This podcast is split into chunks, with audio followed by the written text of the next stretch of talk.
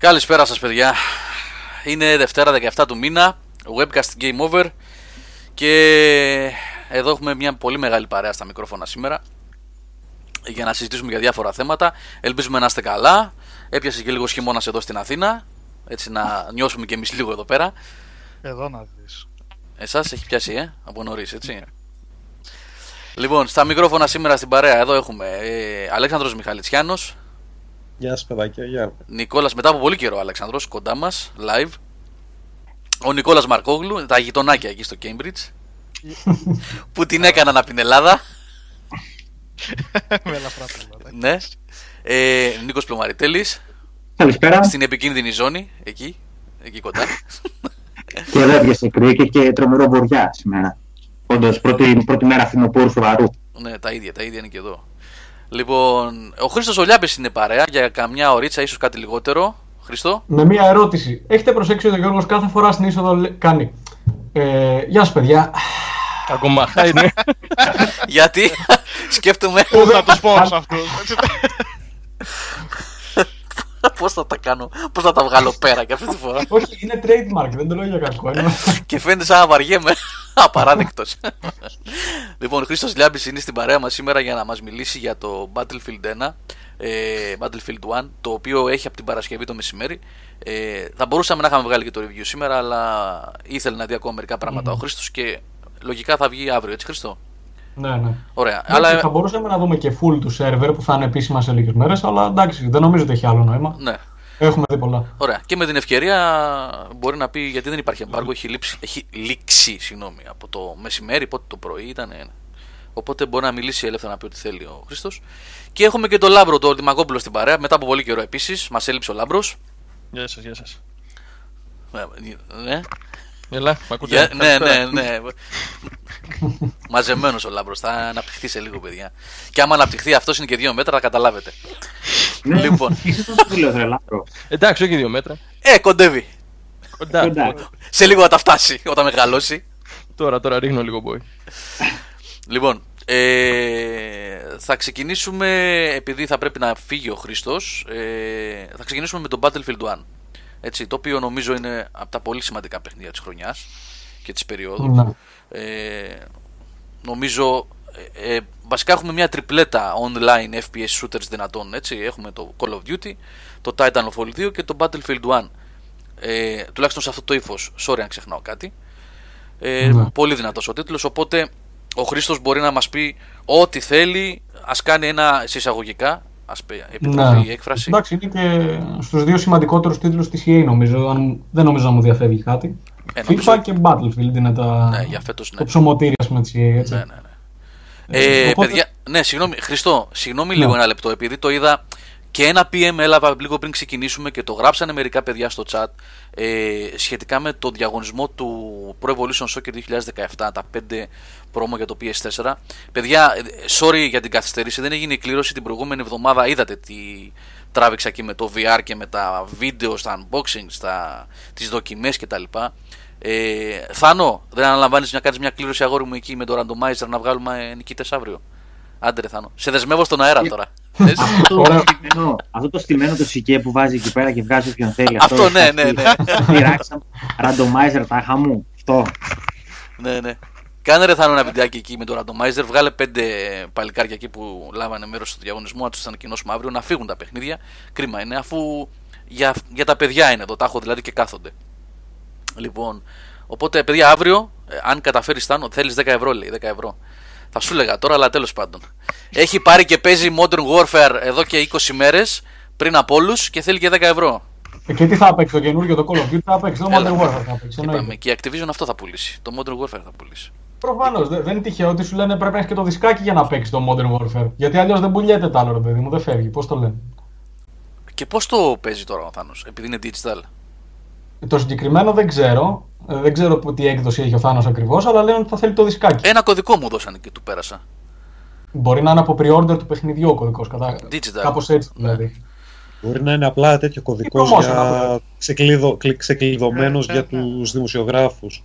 Ναι. Ε, ναι, τώρα αυτό είναι. Όπως εδώ, ας πούμε, η EA, το Battlefield 1 λέει πάνω press review, είναι η δική έκδοση. Α, λέει ο Θάνος εδώ στο chat, είναι pre-order bonus του PS4. Ναι.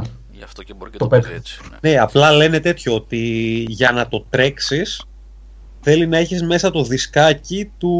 Ο Θάνος δεν έχει τέτοιο Call of- πράγμα. Γι' αυτό σας το λέω. Έχει Ναι, ένα αλλά κωδικό. μπορεί να Εντάξει, έχει, για τους μπορεί να κοινούς έχει υλικούς, κάποιο εντάξει, code ειδικό για press. Κανονικά αυτό που ανακοινώσανε είναι ότι το παιχνίδι για να τρέξει θα πρέπει να έχεις μέσα το δισκάκι του άλλου. OK, OK.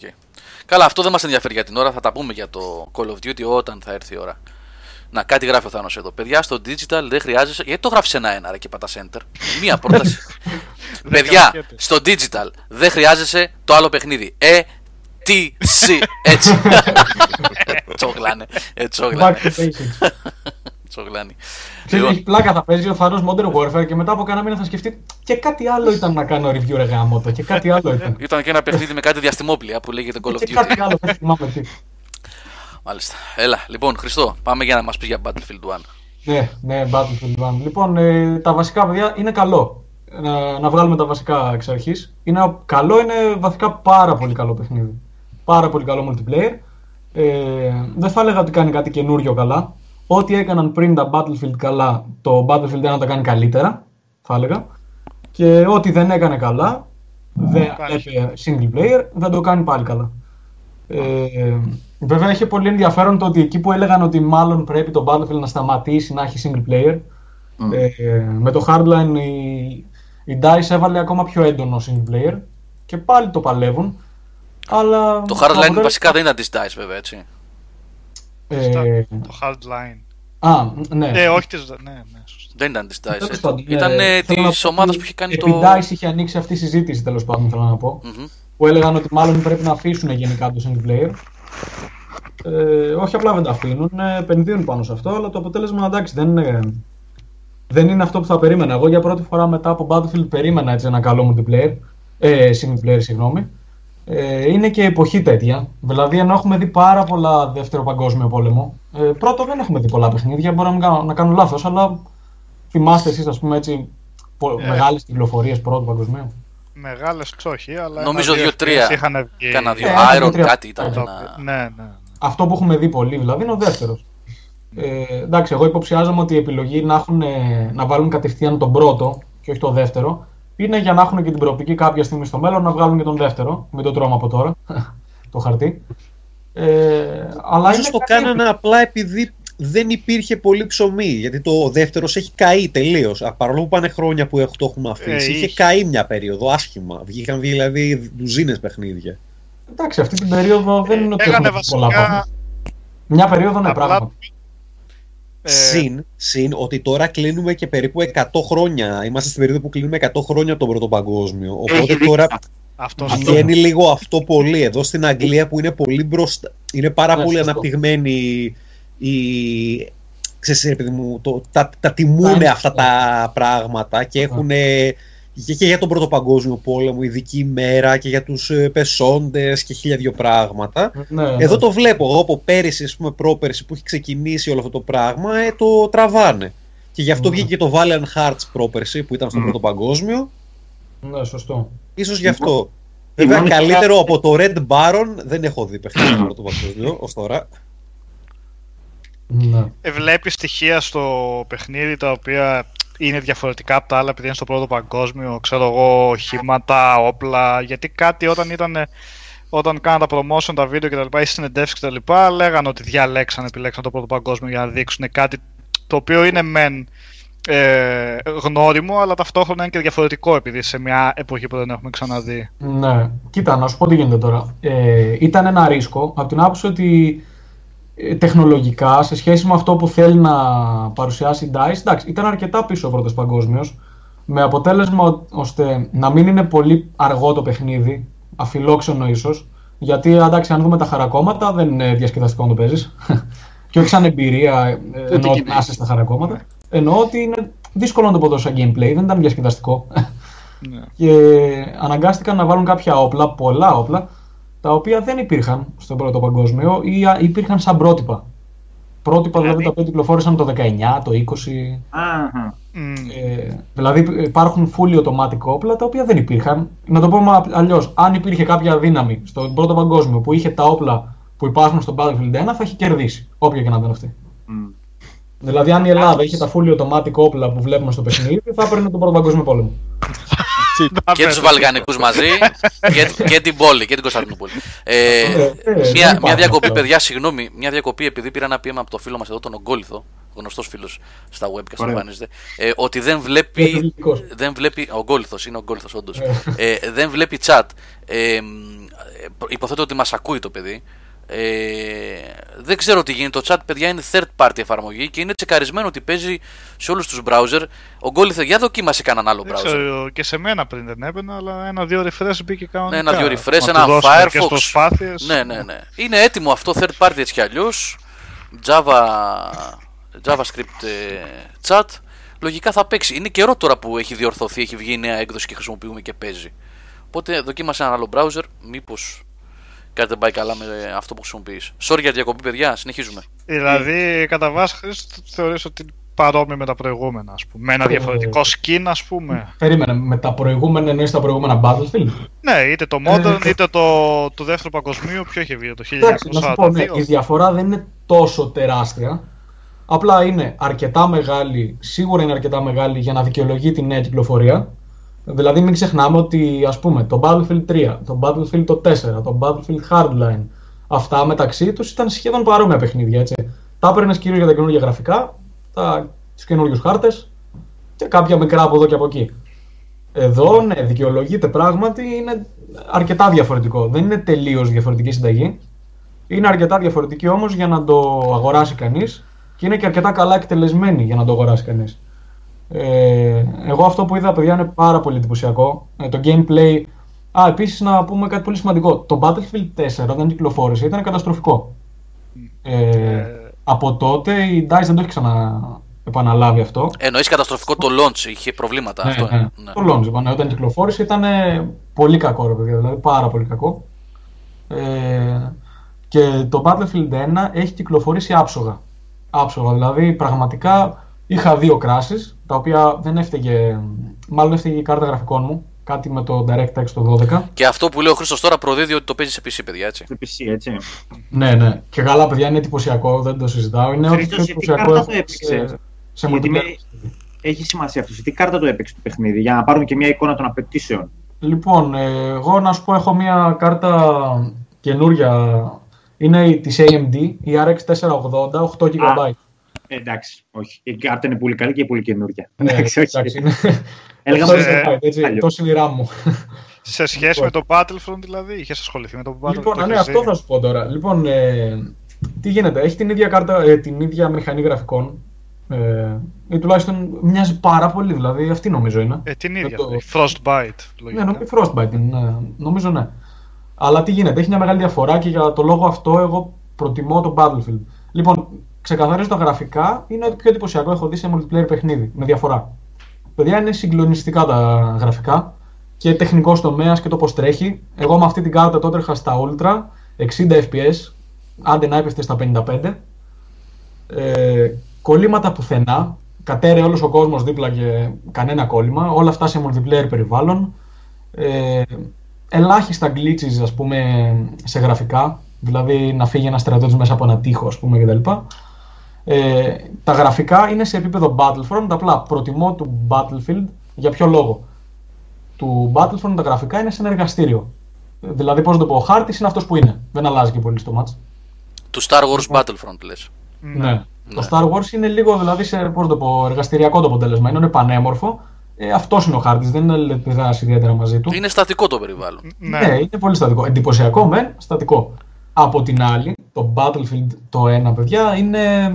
Πώς να το πω, ξεκινάς σε ένα χάρτη και τελειώνεις σε άλλο.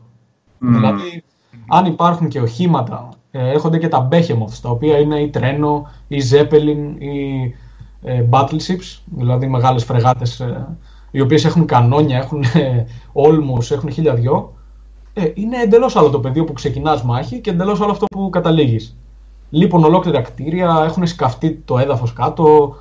Είναι εντυπωσιακό, είναι πολύ εντυπωσιακό. Ε, δηλαδή έχει τις ρηπές του, όπως ήταν ε, τα πυροβόλα που ήταν στον Πρώτο Παγκόσμιο Πόλεμο, που πριν πάνε στη μάχη κοντά, αρχίζαν, πώς το λένε, οι ρηπές από τα πυροβόλα και πρώτα αυτά θέριζαν το τέτοιο. Έχει τέτοια σκηνικά δηλαδή. Λοιπόν, να σου πω, εγώ ήθελα να το δω αυτό πολύ και στο, μουλ- να σου πω ποιο είναι το, πα- το παράδοξο. ε, προσπάθησαν με το single player να, να δείξουν την εμπειρία του πρώτου παγκοσμίου, ρε παιδί μου. Ναι. Και ξεκινάει πολύ καλά, ξεκινάει πολύ ατμοσφαιρικά γιατί πρώτη, ο πρόλογος ε, λέει, αυτό είναι λέει μάχη πρώτης γραμμής, this is frontline combat, λέει you are not expected to survive. Ναι. Δεν περιμένουμε λέει να επιζήσεις και σε ρίχνει μέσα στη μάχη, ουρλιαχτά, ακούνε σφυρίχτρες ε, με την έφοδο του πεζικού ας πούμε, που βγαίνουν από τα χαρακόμματα, το οποίο είναι πολύ εντυπωσιακό. Α πούμε, ακούγεται η σφυρίχτρα, καταλαβαίνεις ότι πρέπει να βγεις. Ε, και λέω εκεί πέρα, ρε παιδιά, δεν είναι εντυπωσιακό αυτό. Και κάπου εκεί τελειώνουν τα πολύ εντυπωσιακά του single player. Οι ιστορίες που προσπαθούν να το δείξουν αυτό, καταλήγουν να το δείχνουν λιγότερο όμορφα ή πιο ρεαλιστικά από ότι το multiplayer. Α, Δηλαδή εκεί που είναι στημένο, ας πούμε, κατά κάποιο τρόπο, δηλαδή το single player, δεν είναι τόσο εντυπωσιακά τα πράγματα όσο είναι στο multiplayer. Ε, Είναι, είναι παρά, παράδοξο αυτό. Ναι, θέλει προσπάθεια λίγο αυτό τώρα, έτσι. Ναι. Αλλά να σου πω, εγώ δεν έχω, δεν έχω πρόβλημα γιατί δεν θα πάρει κανείς τον Battlefield για το single player. Δεν μου λες Εγώ Master μπορώ να το πάρω. Class, Σιρήνες και τέτοια να ακούγονται. Ναι, ναι, αυτό. Σφυρίχτρε, ειρήνε ακούγονται δηλαδή. ε, Αυτές τους αγωνιαστά. πρώτου παγκοσμίου πολέμου, έτσι, που τις βλέπεις μετά σε φιάλτη όταν ακούγονται. Είναι σύριας αυτό το πράγμα. Όχι, πραγματικά παιδιά είναι εντυπωσιακό. Είναι εντυπωσιακό. Οπτικά, ηχητικά ήταν ανέκαθεν τα Battlefield, δεν το συζητάμε. Βάλτε ακουστικά ή καλά ηχεία και θα πάθετε την πλάκα σας. Εδώ το Hardline και ήταν εντυπωσιακό, φαντάζομαι τώρα. Σε αυτό το τομέα Ε, δηλαδή. γενικά το Εγώ, Battlefield αυτό που έχει λέει ο Χρήστος παράδοση. τώρα, θυμάμαι το Battlefield 4 που το είχα βάλει κάποια στιγμή. Δεν, ε, το είχα παρατήσει γιατί το campaign του δεν μ' άρεσε καθόλου. Μμ. Αλλά είχα παίξει τα πρώτα 2-3 κεφάλαια που είχε και θυμάμαι ότι είχα βάλει στο ηχοσύστημα εδώ στο σπίτι με subwoofer και τα λοιπά και δυνατά τον ήχο και είχε αυτό το σαν ένα ε, σαν μια ηχό κάθε φορά που ρίχνεις μια σφαίρα έριχνες δηλαδή Ναι, και- ναι. τι ήταν αυτό το πράγμα δηλαδή νόμιζες ότι έριχνες πραγματική βολή έτσι Πραγματικά, Ναι, ναι. πραγματικά. Το οπτικό Και ακουστικό στο αποτέλεσμα Hardline, του έτσι. Battlefield 1, εγώ εγγυώμαι πρωί, παιδιά, ότι αν το παίξετε. Εντάξει, δεν το έχω δει σε κονσόλες. Αλλά αυτό που βλέπω εγώ στον υπολογιστή είναι, είναι συγκλονιστικό. Δηλαδή, ακούγεται μία έκρηξη και ακούς τα χαλίκια να πέφτουν στο, στο έδαφος. Λάσπη πετάγεται πάνω στο όπλο σου. Δηλαδή, το όπλο γεμίζει λάσπες αν γίνουν δί- δίπλα εκρήξει ή πέσει σε λάσπες σε νερά.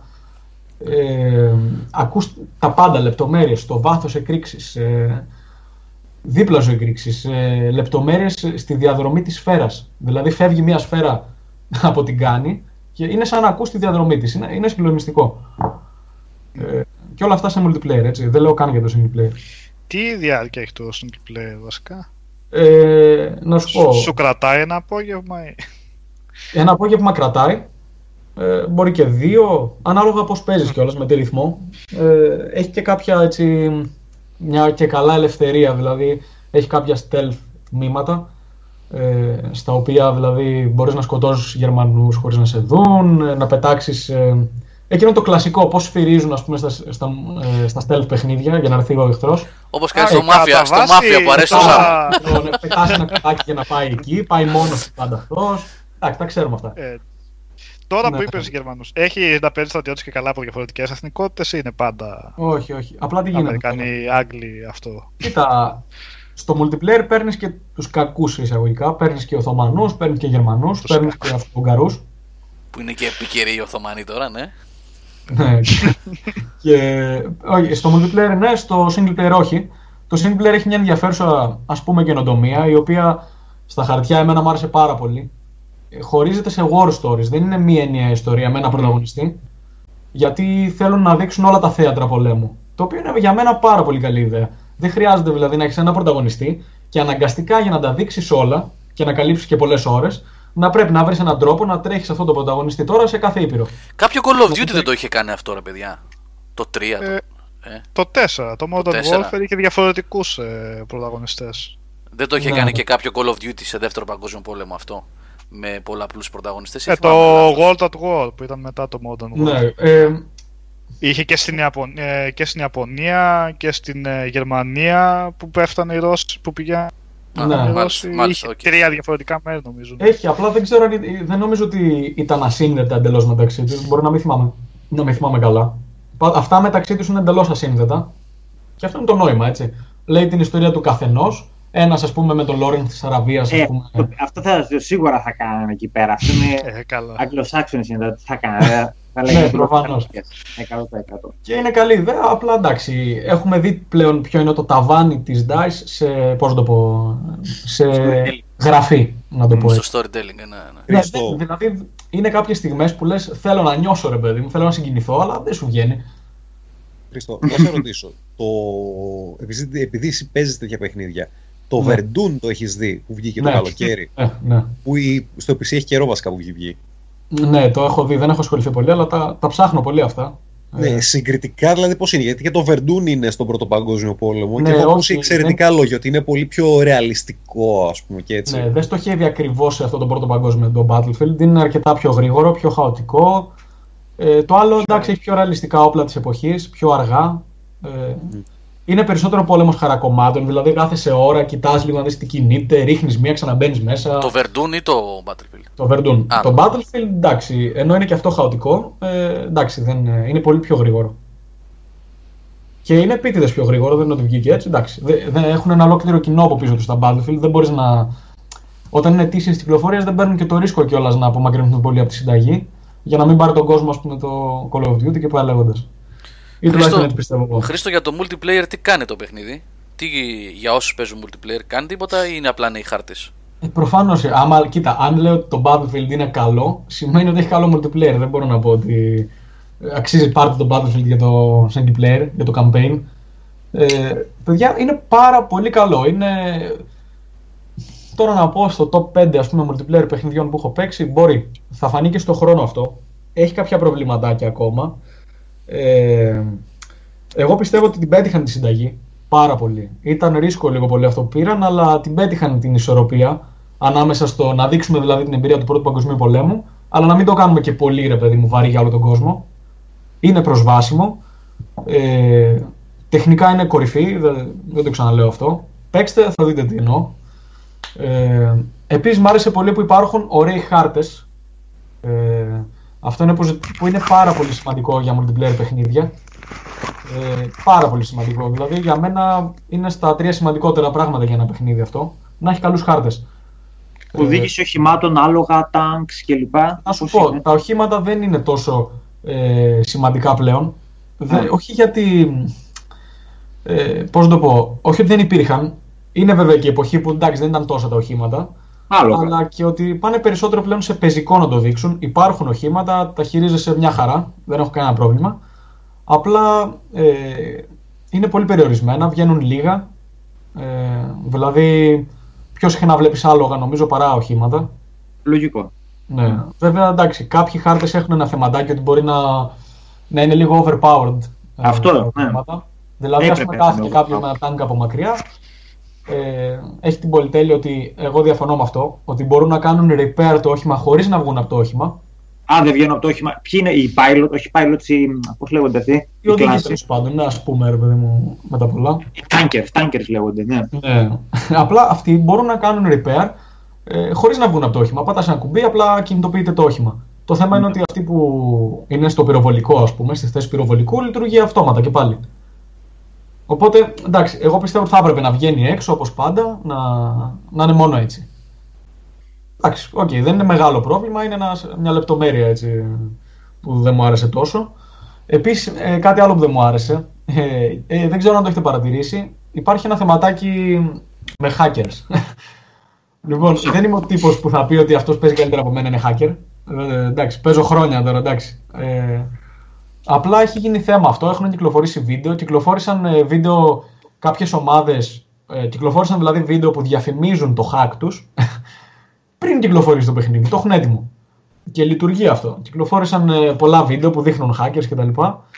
Ε, το πρόβλημα εδώ είναι ότι η DICE για κάποιο λόγο έβγαλε την παλιά υπηρεσία anti-hacking που είχε, το Punk Buster, και έβγα- έβαλε το Fair Fight, το οποίο δεν ξέρω γιατί το άλλαξαν, ήταν πολύ καλό. Ε, δηλαδή το πρόβλημα ποιο είναι, δεν κάνει detect ε, κάποιο software, δεν το καταλαβαίνει. Απλά ο τρόπος που αντιμετωπίζουν τους hackers αυτή τη στιγμή, ε, από όσο ξέρω δηλαδή, είναι ότι απλά κοιτάζουν τα, τα στατιστικά και τα report και αν υπάρχει μεγάλη απόκληση σου λέει ότι κάτι γίνεται εδώ. Ε, και πλέον εγώ το έχω δει, το έχω πάθει δηλαδή να σε φέρνω πίσω Θεραπεία από- δηλαδή, όχι πρόληψη, έτσι. ναι, ε, σε αυτό κάτι πρέπει να γίνει. Βέβαια το παιχνίδι δεν έχει κυκλοφορήσει επίσημα ακόμα. Οπότε εντάξει, δεν μπορώ να το πω. Το αυτό θα κρυθεί αν στην πρώτη, στον πρώτο μήνα, ας πούμε, όχι στον πρώτο μήνα, στην πρώτη εβδομάδα έχουν κάνει κάτι. Αυτή τη στιγμή υπάρχει ένα πρόβλημα. Εγώ ε, ανά δύο μάτς βλέπω κάποιους παράξενους τύπους οι οποίοι, εντάξει, παίζω παιδιά από το, ε, από το Battlefield, το Bad Company το ένα παίζω multiplayer Bat- Battlefield, πολύ. Δεν το έχω δει αυτό έτσι. Είναι λίγο ύποπτες κάποιες κινήσεις. Σε τρώνε από απίστευτες γωνίες, headshot με πιστόλια από πολύ μακριά. Εντάξει, κάποια παράξενα συμβαίνουν. Αλλά. Εγώ είδα, είδα ένα βίντεο ρε Χρήστο με ένα τύπο που είχε πάρει 5-6 σερί με μια σύριγγα και τους σκότωνε. Εντάξει, αυτό δεν είναι hack, αυτό είναι χαζομάρα. Εσύ. Είναι, είναι, Πώς γίνεται να μην τον είδαν, λες. Εντάξει, αυτό είναι. Δεν το- ξέρω, και με σύριγγα του πρώτου παγκοσμίου, έτσι, αυτή που παίζει τα δάχτυλα στα πλάγια Ναι, με τα αυτό. στρογγυλά. Και πήγαινα από πίσω. Γκίνγκ, γκίνγκ, Για τα κάρφωνα. άλογα που είναι. Κοίτα, ναι, όχι αυτά. Να σου πω, γίνεται τόσο χαμός, ειδικά στους 64 παίχτες, που κάποιες στιγμές μπορεί πράγματι να μην καταλαβαίνεις που βρίσκεσαι. Πέφτουν εντωμεταξύ αέρια μουστάρδα εκεί πέρα, γίνεται χαμός. Ε, χάνεσαι. Σε κάποια σημεία πραγματικά χάνεσαι, ειδικά σε πίστες με χαρακώματα. Ε, δεν ξέρεις άμα είναι πίσω σου δεξιά ή αριστερά ο εχθρός. Απλά κοιτάς, εύχεσαι να μην τη φας, αδέσποτη. Κάνεις προσευχή σου δηλαδή με κάποιο τρόπο και λες: Οκ, πάμε, προχωράμε, τι να κάνουμε. Ε, σημαντική ερώτηση, Χριστό. Το έχουν πιάσει τον πόλεμο όπως το Βερντούν το είχε κάνει νομίζω. Το χαράκομα που έπαιζε σειρά ένας επίθεση άμυνα και κατακτά σιγά σιγά το χάρτη. Υπάρχει αυτό ή απλά μπαίνουμε Ο- και ο ένα. Αυτό, εκεί ακριβώς θέλω να πω τώρα. Έβαλαν ένα καινούριο mod το οποίο κατά τη γνώμη μου έλειπε. Το Έλειπε ατρίσιο. πάρα πολύ. Πώς το λένε; Ε, operations. Μμ. Ε, το οποίο για πρώτη φορά σε Battlefield υπήρχε ήδη σε κάποια multiplayer παιχνίδια. Για παράδειγμα το Rising Storm ή Red Orchestra, αν το ξέρετε κάποιοι. Ε, στο οποίο τι γίνεται ουσιαστικά; Κάθε μάχη είναι τμήμα μιας μεγαλύτερης μάχης. Δηλαδή υπάρχει ένα μέτωπο, τώρα πάμε εκεί. Αν πέσει αυτό το μέτωπο υποχωρούμε. Αν χάσουμε σε αυτό το χάρτη υποχωρούμε στον επόμενο χάρτη. Μέχρι Ναι. να χαθεί, δηλαδή μπορεί να χαθεί μια μάχη αλλά να μην χάσει ένα πόλεμο. Οι επιθετικοί έχουν reinforcements, έχουν τάγματα τα οποία χάνουν manpower ανάλογα με την επίθεση. Μέχρι να χάσουν όλο το manpower και οι αμυντικοί πρέπει να κρατήσουν. Αυτό που έχει πολύ ενδιαφέρον είναι ουσιαστικά μία μίξη του rush ε, με το conquest. Δηλαδή πρέπει να πάρεις τις περιοχές και να προχωρήσεις σταδιακά μέσα στο χάρτη, να σμπρώξεις τον αντίπαλο, να τον στριμώξεις στο τέλος ε, και είναι κάποιοι χάρτες οι οποίοι είναι πραγματικά υπέροχα σχεδιασμένοι γι' αυτό. Είναι δηλαδή κάποιοι ε, στην ε, σημερινή Τουρκία νομίζω, στην Καλύπολη, αν δεν κάνω, αν δεν κάνω λάθος. Ε, λογικό στην καλή πόλη είχε γίνει. Ναι. σφάγι. Είναι μια το FAO Fortress. Της Σαντάντ. Μια, ένας απίστευτος χάρτης, πάρα πολύ ωραίος. Έχει πάρα πολλούς. Έχει στις Άλπεις ε, χάρτη, πολύ καλό. Έχει αυτό στο Sinai Desert, πάρα πολύ καλός χάρτης. Ε, αυτό στο FAO Fortress για μένα μου αρέσει πάρα πολύ. Είναι πάρα πολύ ωραίο. Δηλαδή, καταλήγεις ας πούμε, στο τέλος οι, α- οι αμυνόμενοι να κλείνονται μέσα στο κάστρο, ε, παίρνουν θέση τις πολεμίστρες. Από δίπλα το πλοίο έχει ο Μπέχεμοθ, βαράει με το κανόνι, πα- μπαίνουν κάποιοι στα αντιαρματικά. Από κάτω βαρά στα τείχη, ας πούμε, αυτούς που κρύβονται κάτω από τα τείχη για να μπουν στην πύλη. Είναι πολύ ρεαλιστικό αυτό. Δηλαδή, σαν πόλεμος, σε αναγκάζει να παίξει, να παίξεις τακτικά. Σε αναγκάζει σε κάποια σημεία. Εντάξει, ξαναλέω, δεν είναι το παιχνίδι το βαρύ της τακτικής, το ρεαλιστικό και όλα αυτά, δεν είναι. Αλλά σε στιγμές ε, είναι πραγματικά εντυπωσιακό σε αυτά τα σημεία. Σε αναγκάζει. Ε, δηλαδή, ας πούμε, σε κάποια παιχνίδια, αν δεν παίξεις με ρόλο, αν δεν παίξετε με medic, αν δεν παίξεις με ένα support να ρίχνει με όλμο. Δεν γίνεται. Δηλαδή, σου λύνουν τα χέρια κάποιοι ρόλοι. Και γι' αυτό εμένα είναι το πιο σημαντικό σε ένα multiplayer παιχνίδι. Το Battlefield το έκανε ανέκαθεν καλά αυτό. Μας το χάλασα με το Hardline και με το. Τώρα θα έλεγα και με το Battlefront. αλλά εντάξει, όχι. Ε, αλλά εδώ υπάρχει αυτό. Είναι πολύ σημαντικά τα classes. Και αυτό έπρεπε να υπάρχει. Για να έχει δηλαδή ε, διάρκεια στο χρόνο ένα multiplayer παιχνίδι, πρέπει για μένα ο παίχτης να έχει αίσθηση ρόλου στην ομάδα. Και αυτό υπάρχει. Και είναι πολύ σημαντικό. Τώρα, τι άλλο να πω, τι μπορεί να ξεχνάω, βρε παιδιά. VR υποστήριξη. να βγάλουμε τα ντερά Τώρα μας. που πάρει και φόρα. ναι, να πέσω κάτω τελείως.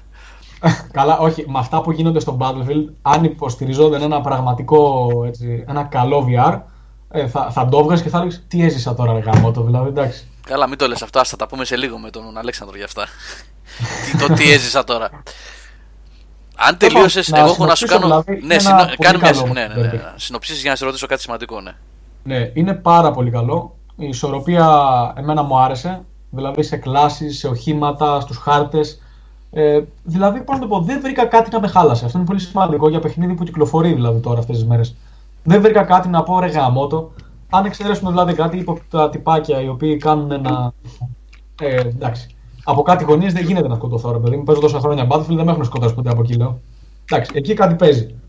Και έχουν γίνει βίντεο εκεί πέρα στα φόρουμ που το ψάξα, γιατί λέω τόσο νομπά σήμερα γάμο δεν γίνεται. Και το ψάξα λίγο και διαμαρτύρεται αρκετός κόσμος. Ε, αλλά εντάξει, πέρα από αυτό δεν μπορώ να πω, παιδιά. Είναι πάρα πολύ καλό. Εξαιρούμε το single player από το οποίο περίμενα κάτι παραπάνω. Αλλά εντάξει, είναι γραμμές.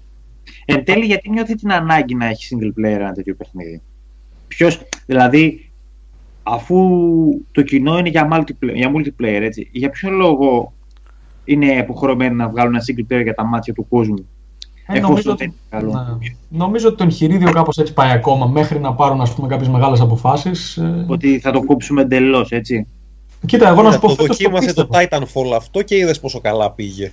Ναι γενικότερα τα παιχνίδια αυτά πουλάνε 5 εκατομμύρια κομμάτια και 10 εκατομμύρια κομμάτια και αυτά τα 10 εκατομμύρια κομμάτια τα δύο θα παίξουν multiplayer.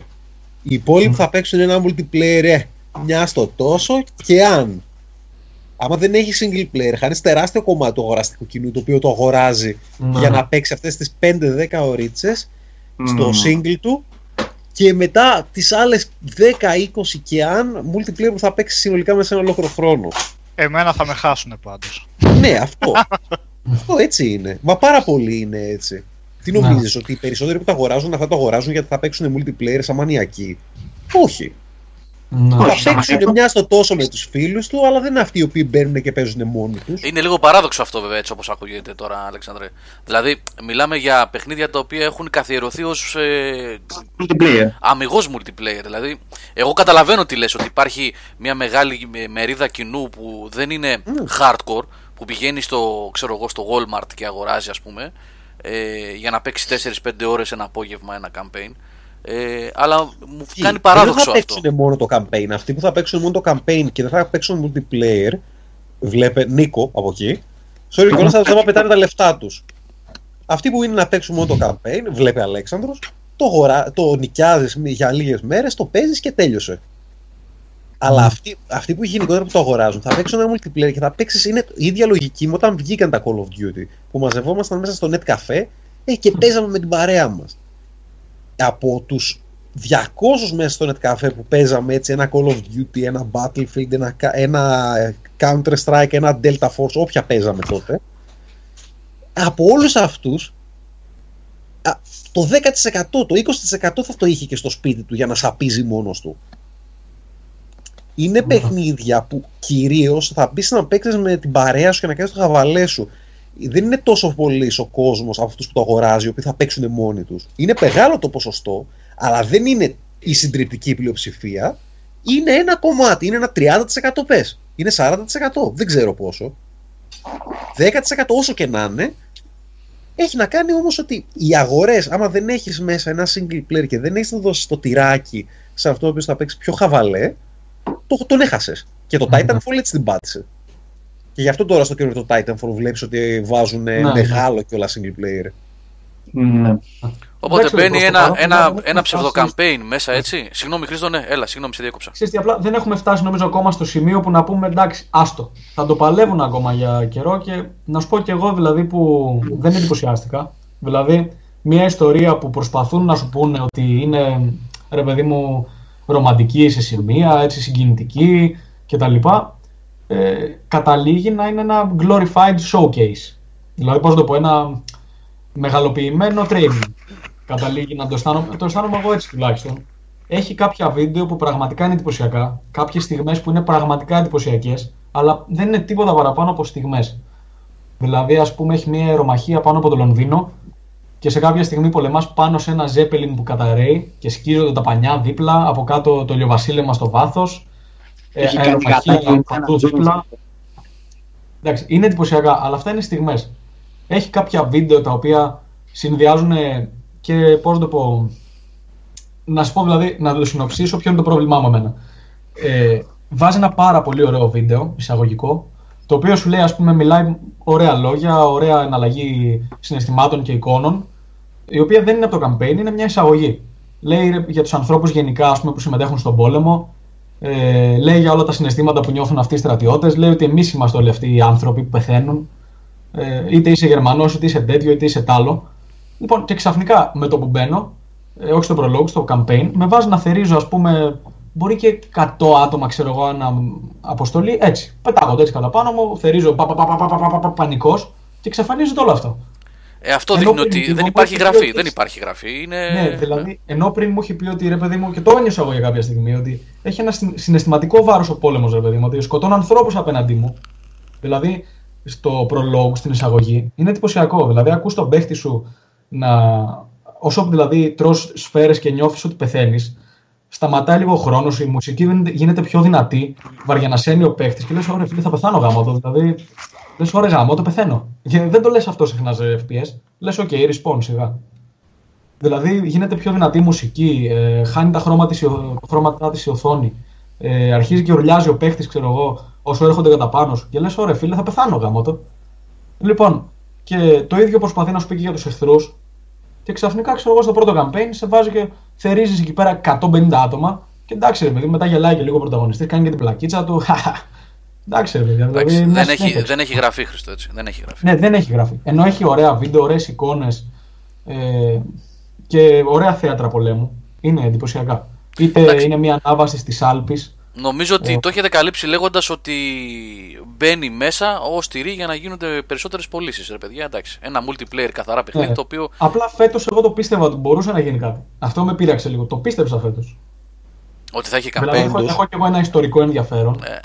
Πάντως πρέπει να το δεις και από την άλλη πλευρά. Με, εξ- εσύ το έχει έχεις δει Battlefield. Είναι κάθε τέτοιο παιχνίδι, κάθε τόσο mainstream παιχνίδι, το οποίο ξέρεις ότι θα χτυπήσει εκατομμύρια σε πωλήσεις, έχει ενδυνάμει μια τεράστια μερίδα κοινού, η οποία θα, το, θα είναι η πρώτη φορά που το αγοράζει. Ναι. Οπότε, άμα το, οπότε αυτό το πράγμα το οποίο για εσένα δεν λέει και κάτι, δεν Μπορεί έχει να ξαναδεί, για δεν μένα έχει να μην ξαναδεί, έχει για υπόψη αυτούς θα είναι η πρώτη φορά που το βλέπουν. Και γίνονται hooked. Μετά λες εντάξει, έπαθα την Απλά- πλάκα μου, εδώ είμαστε. Δεν πάω Ναι. πουθενά. Απλά θέλω να πω ότι εμείς, εντάξει, σαν άνθρωποι που έχουμε δει και πέντε παιχνίδια παραπάνω, ε, εντάξει, δεν μπορώ να εντυπωσιαστώ. Αναγνωρίζω ότι είναι μέτριο στο σύνολο. Είναι μέτριο.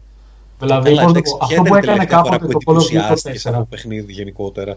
Ε; Πολύ σπάνια πλέον γίνεται. Όσο πιο πολύ παίζεις, τόσο πιο λίγα Ναι, σε θέλω να εντυπωσιάζουν. πω ότι ας πούμε, υπήρχαν εποχές που στο Call of Duty το 4 με κατέβαιζε ο Captain Price μέσα στη μέση καταιγίδας σε ένα πλοίο μέσα στη μέση ξέρω εγώ, του ωκεανού και λέω ρε παιδιά, τι είναι αυτό; Εντάξει, αναγνωρίζω τη σημαντικότητά του για εκείνη την εποχή. Δε, το ότι πλέον δεν με εντυπωσιάζει δεν σημαίνει ότι δεν ήταν πράγματι εντυπωσιακό εκείνη την εποχή. Ήταν επαναστατικό. Αλλά δεν μπορεί να με εντυπωσιάσει ακόμα το ίδιο πράγμα. Εντάξει, τότε ήταν, ναι. Αυτή τη στιγμή θέλουμε κάτι παραπάνω. Μπορεί το μέσο, έχει την τεχνολογία να το κάνει, έχει τα λεφτά να το κάνει. Βλέπουμε ότι παίρνουν πραγματικούς ηθοποιούς πλέον για ρόλους. Μπορούν να το κάνουν πλέον. Αυτό είναι το, εμένα το πρόβλημά μου. Δηλαδή, κάποτε είχαμε την τεχνολογία που μας περιόριζε. Πλέον έχουμε και τα λεφτά, έχουμε και την τεχνολογία, έχουμε και την ε, δημοφιλία, ας πούμε, κατά κάποιο τρόπο του μέσου. Δηλαδή, μπορούμε, γιατί όχι; Αυτό με του ηθοποιού είναι λίγο αμφιλεγόμενο γιατί διάβασα ότι οι voice actors ξανακατεβαίνουν λέει σε απεργία γιατί δεν πληρώνονται καλά την Παρασκευή. Εντάξει, η διανομή των χρημάτων μέσα στη βιομηχανία είναι ένα άλλο θέμα. Αλλά λέω ναι, ότι γιατί γενικά λέει ότι με τόσα τραβάει. λεφτά, ναι, τόσα λεφτά που έχει ανέβει πλέον η βιομηχανία, λέει και αυτοί έχουν ακόμα καταστατικό που ισχύει εδώ και 10 χρόνια. Ναι, αυτό εντάξει. Είναι εσωτερικό πρόβλημα. Αλλά λέω Ναι, ότι ναι. γενικά, σαν βιομηχανία, ρέει και το χρήμα, υπάρχει δημοφιλία, υπάρχει τεχνολογία, τεχνογνωσία. Σαφώς. Ναι, δηλαδή είναι κρίμα, ας πούμε. Μπορούμε. Αλλά εντάξει, τι να πω.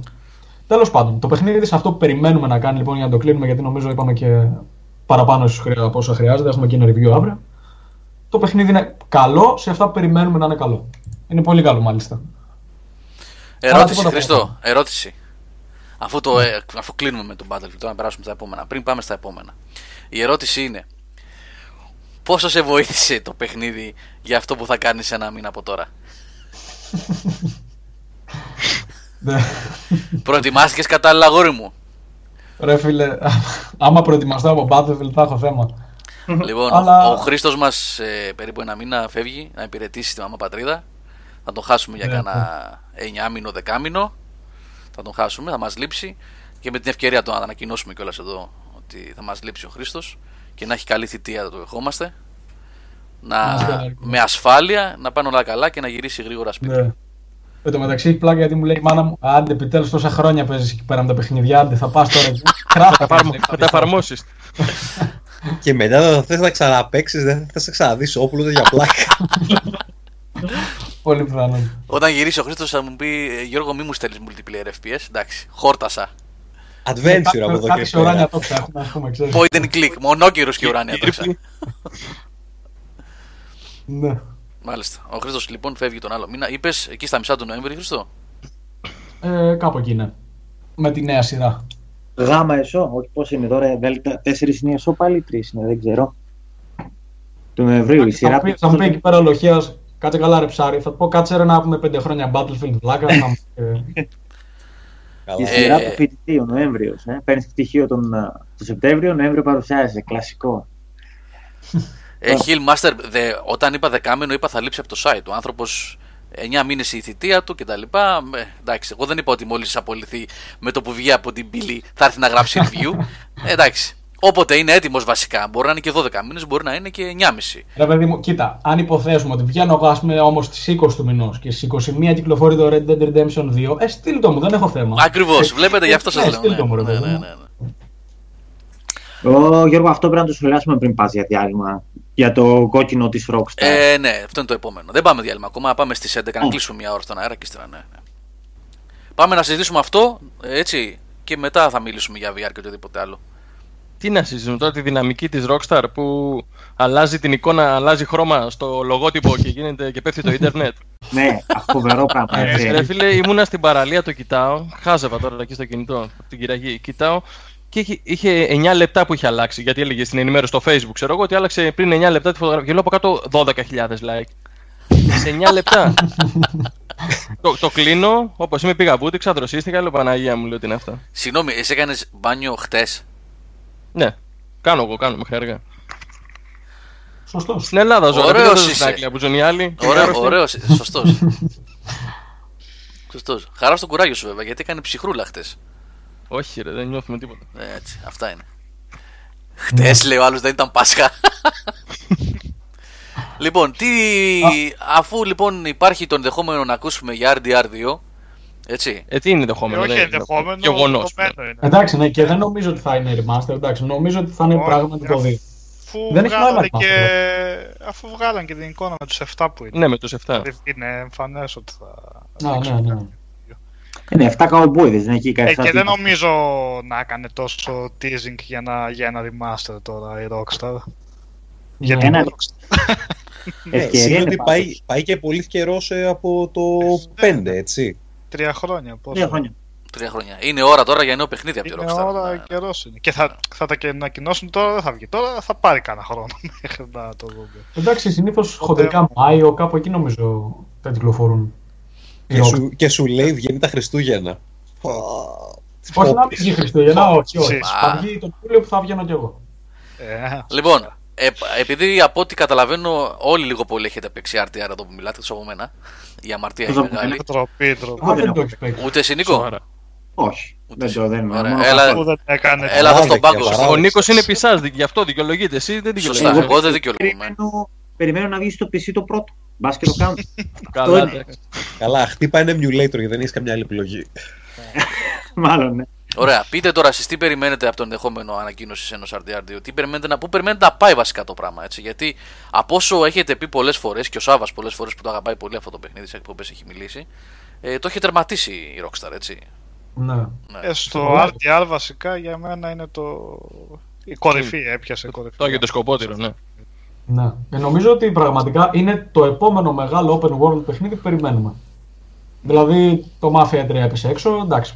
Όχι ότι είχαμε τόσο. Ε, Εντάξει, ντροπή, ντροπή να τα Βασικά- βάζουμε μαζί τώρα. Ναι. Όχι, το- θέλω να πω σαν open world που περιμένουμε Ναι. παιχνίδια, είναι το επόμενο μεγάλο. Για να Το μην πω επόμενο- παιχνίδι γενικά.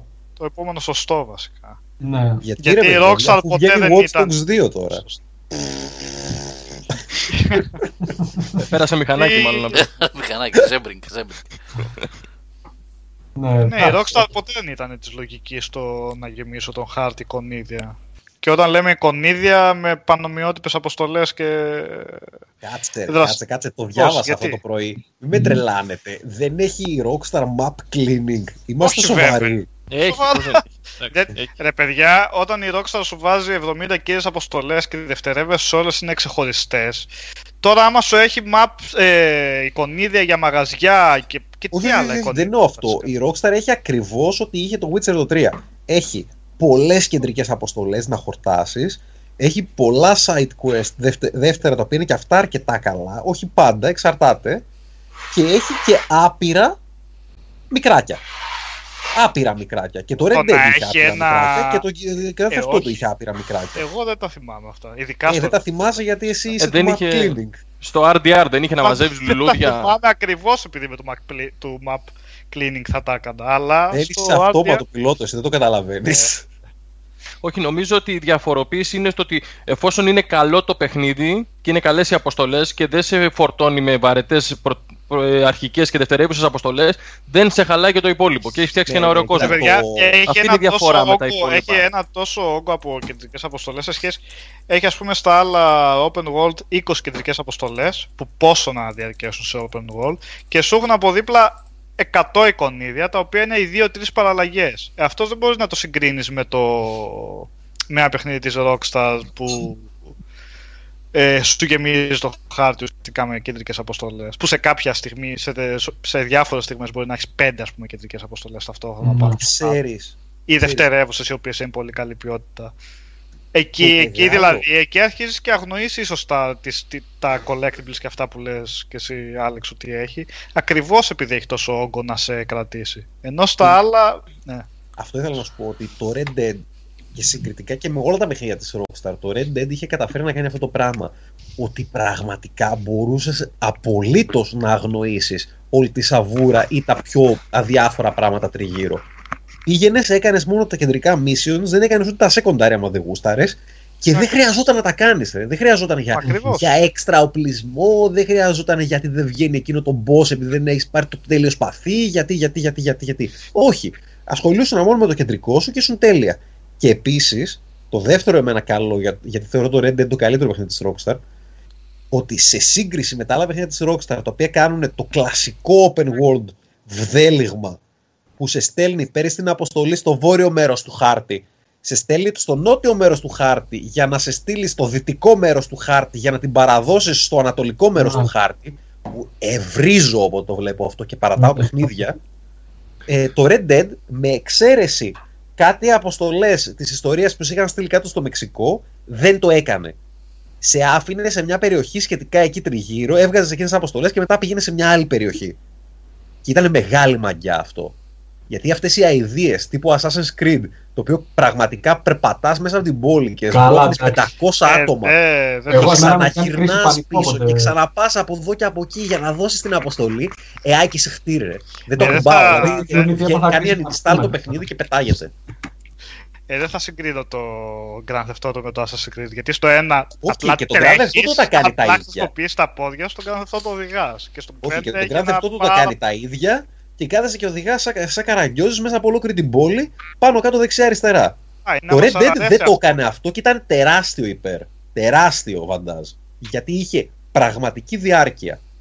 Δεν είχε ψευδή διάρκεια που διπλασιάζει το χρόνο μόνο και μόνο επειδή ε, κουτρουβαλάς πάνω κάτω σε ένα μέρος.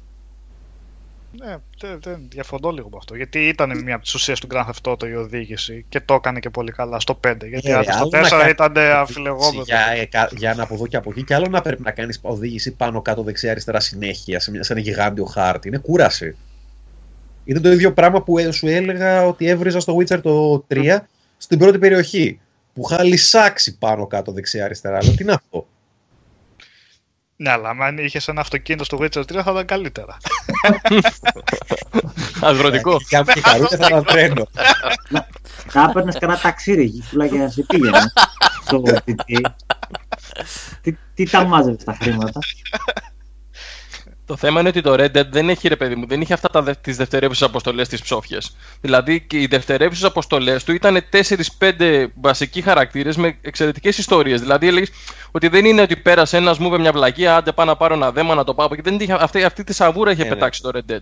Δηλαδή η δευτερεύουσα ιστορία είχε το, τον Αλμπάνι που πουλάγε τα, τα γιατροσόφια, είχε τον άλλο που ήθελε να πάει στο χώλι, ήταν πολύ ωραίες ιστορίες.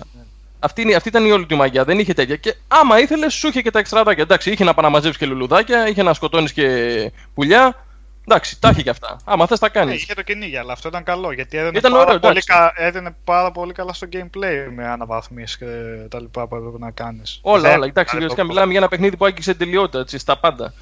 Ε, Και πετύχαινε φοβερά την αίσθηση των western, έτσι. Ναι. Για να μην συζητήσουμε για τα animation, η αίσθηση των όπλων, εντάξει, είναι απίστευτη, είναι από τα καλύτερα πάρα πράγματα.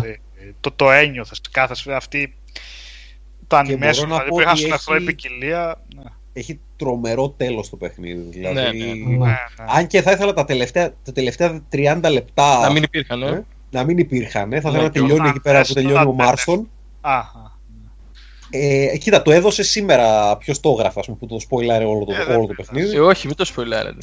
Όχι, δεν Το το, πάμε. λέω. Απλά εντάξει, το παιχνίδι πραγματικά οι τελευταίες 2-3 ώρες που νομίζω ότι έχεις τελειώσει όλα και ζεις τη ζωή σου και και και, εκείνο είναι η κορυφή Καλά, ναι, του ναι. storytelling της Rockstar. Όλο Ήταν το, άψογο. το Ναι. τελικό σημείο βασικά. Όλα, με, όλα. με τη τελευταία την πόλη που πηγαίνεις, με τους Pinkerton που είναι. Όλο αυτό είναι φοβερή. Ορίμανση ξαφνικά. Και, και το μεγάλο στοίχημα τώρα, έτσι. Το πού θα πάει το 2. Ε, για prequel λένε και δεν μου φαίνεται και απίθανο.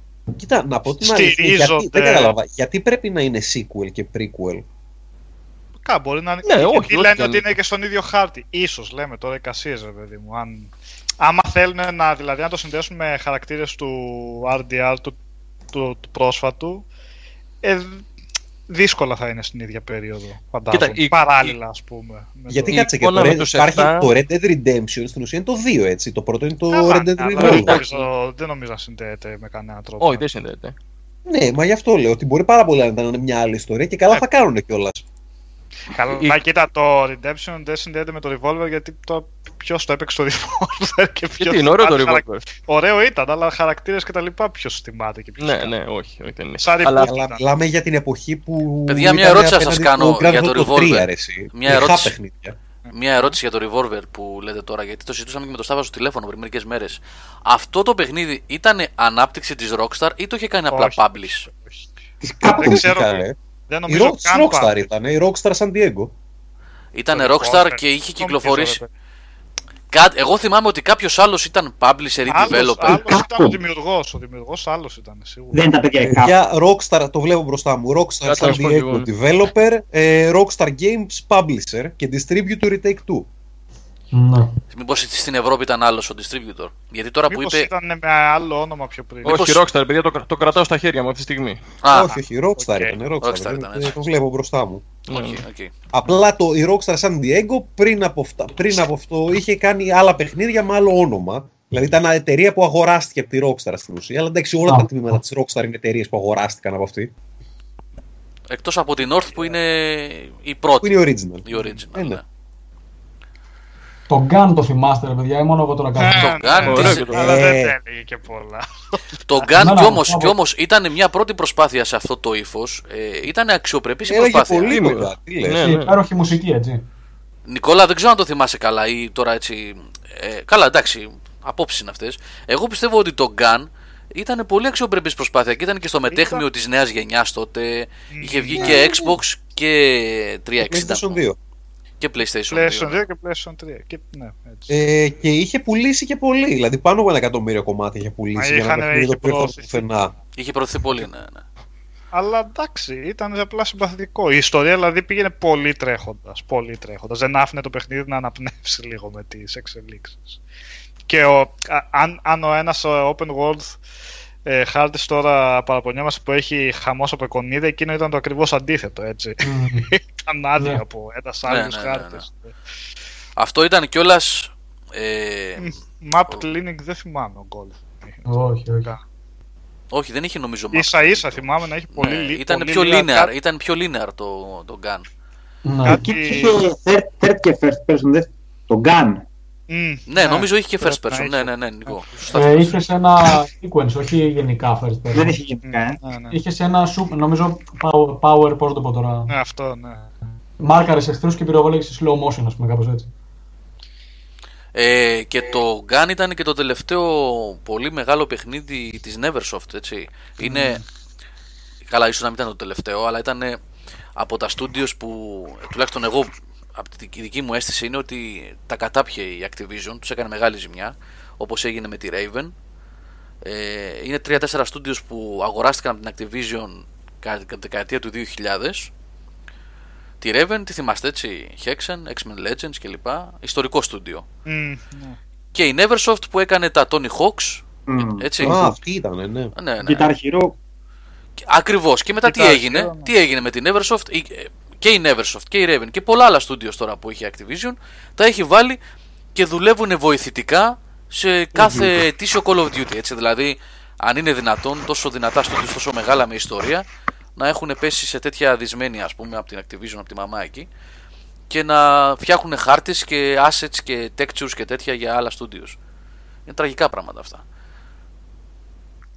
το Tony Hawk που λες Θάνο, που το απαράδεκτο που βγήκε πριν κάνα- από κάνα χρόνο, ε, δεν έχει καμία σχέση με τα... Ήσασταν πολύ μικροί εσείς, τέλη δεκαετίας 90, εσείς εννοώ εσύ και άλλα παιδιά της ηλικίας σου. ναι, τέλη δεκαετίας 90, αρχές 2000 είχαν βγει τα Tony Hawk's Pro Skater, τα οποία ήταν, είχαν δημιουργήσει ο, trend ολόκληρο, ήταν Και χήμαρος, μουσικά. έτσι. Εγώ ακόμα τα ακούω τα τραγούδια αυτά. Ε, αυτά ήταν τόσο καλά που τα παίζαμε κι εμείς που δεν μας αφορούσε το skate. Αυτό είναι το θέμα. Ακριβώς, ακριβώς, ακριβώς. ναι, ναι. Είναι πολύ καλά παιχνίδια. Ήταν πραγματικά. τόσο καλά που τα έπαιζες και να, χωρίς να έχεις καμιά επαφή με το θέμα. Νομίζω το Tony Hawk's Pro Skater 2 κιόλας ήταν το πιο δυνατό, το πιο επιτυχημένο εμπορικά. Ήταν, νομίζω. Δεν ξέρω, Λάμπρο, Το θυμάσαι οποίο εσύ, έχει και- Αλέξανδρε; Το 2, ναι, νομίζω το 2 ήταν και έχει και κάτι βαθμολογία στο Metacritic είναι στην πρώτη πεντάδα, κάπου εκεί. Ναι, τόσο κάτι ψηλά. τέτοια. Ναι, κάπου εκεί είναι νομίζω το 2. Στο Game Boy Color, όχι αυτό είναι το ένα. Όχι, Και το καταλαβαίνεις, Εμπορικό. καταλαβαίνεις ότι το παιχνίδι, από ε, πίσω βρίσκεται publisher η Activision όταν μια σειρά, ρε παιδί μου, γίνεται ετήσια και εν τέλει εξαφανίζεται γιατί Ε, καίγεται. Έτσι, έτσι. Tony, Tony Hawk ε, Pro Skater το 99 και μετά βγαίνουν κάθε χρόνο μέχρι Κάθε το χρόνο. νούμερο 8.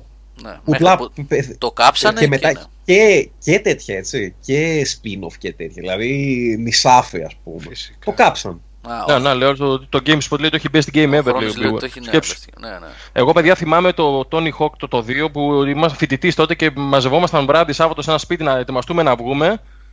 Και είχα, είχε ένα, ένα Xbox τότε φίλος εκεί και εννοείται ότι δεν πηγαίναμε ποτέ πουθενά έτσι. και παίζαμε το Tony Hawk μέχρι το πρωί όλοι.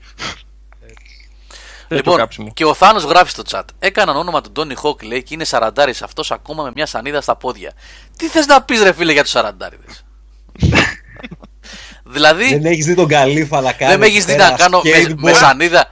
Δεν με έχεις δει, φίλε, με ηλεκτρονικό segway, Αλλού με ηλεκτρικό segway να σκίζω τους εθερέ στο εγάλεο. Βρε, βρε κουράδα Θάνο που άμα είσαι τον Τόνι τι κάνει στα 40 του. Fuck. λοιπόν, Καρναούμπα, τι να πω για το PSVR, εμ, για αυτό που λες, για το που δεν έχει H- Ναι, δεν έχει HDR. Το είπα και στο βίντεο. Ε, δεν ξέρω ποιος φωστήρας το σκέφτηκε αυτό το πράγμα. Θα το πούμε όμως πιο μετά, όταν θα περάσουμε στα του VR. Άστο, μην βγούμε εκτός θέματος τώρα. Ε, να τα βάλουμε σε μια σειρά λιγάκι. Ε, αλλά μιας και το αναφέρεις στο chat, αυτό ναι, είναι ε, μεγάλη επιτυχία. Μεγάλη επιτυχία. Να βγαίνει σε 20 μέρες από τώρα, σε ένα μήνα σχεδόν για την ακρίβεια. Ε, το PlayStation 4 Pro, το οποίο διαφημίστηκε ως το σύστημα που βγάζει, που δίνει HDR και 4K.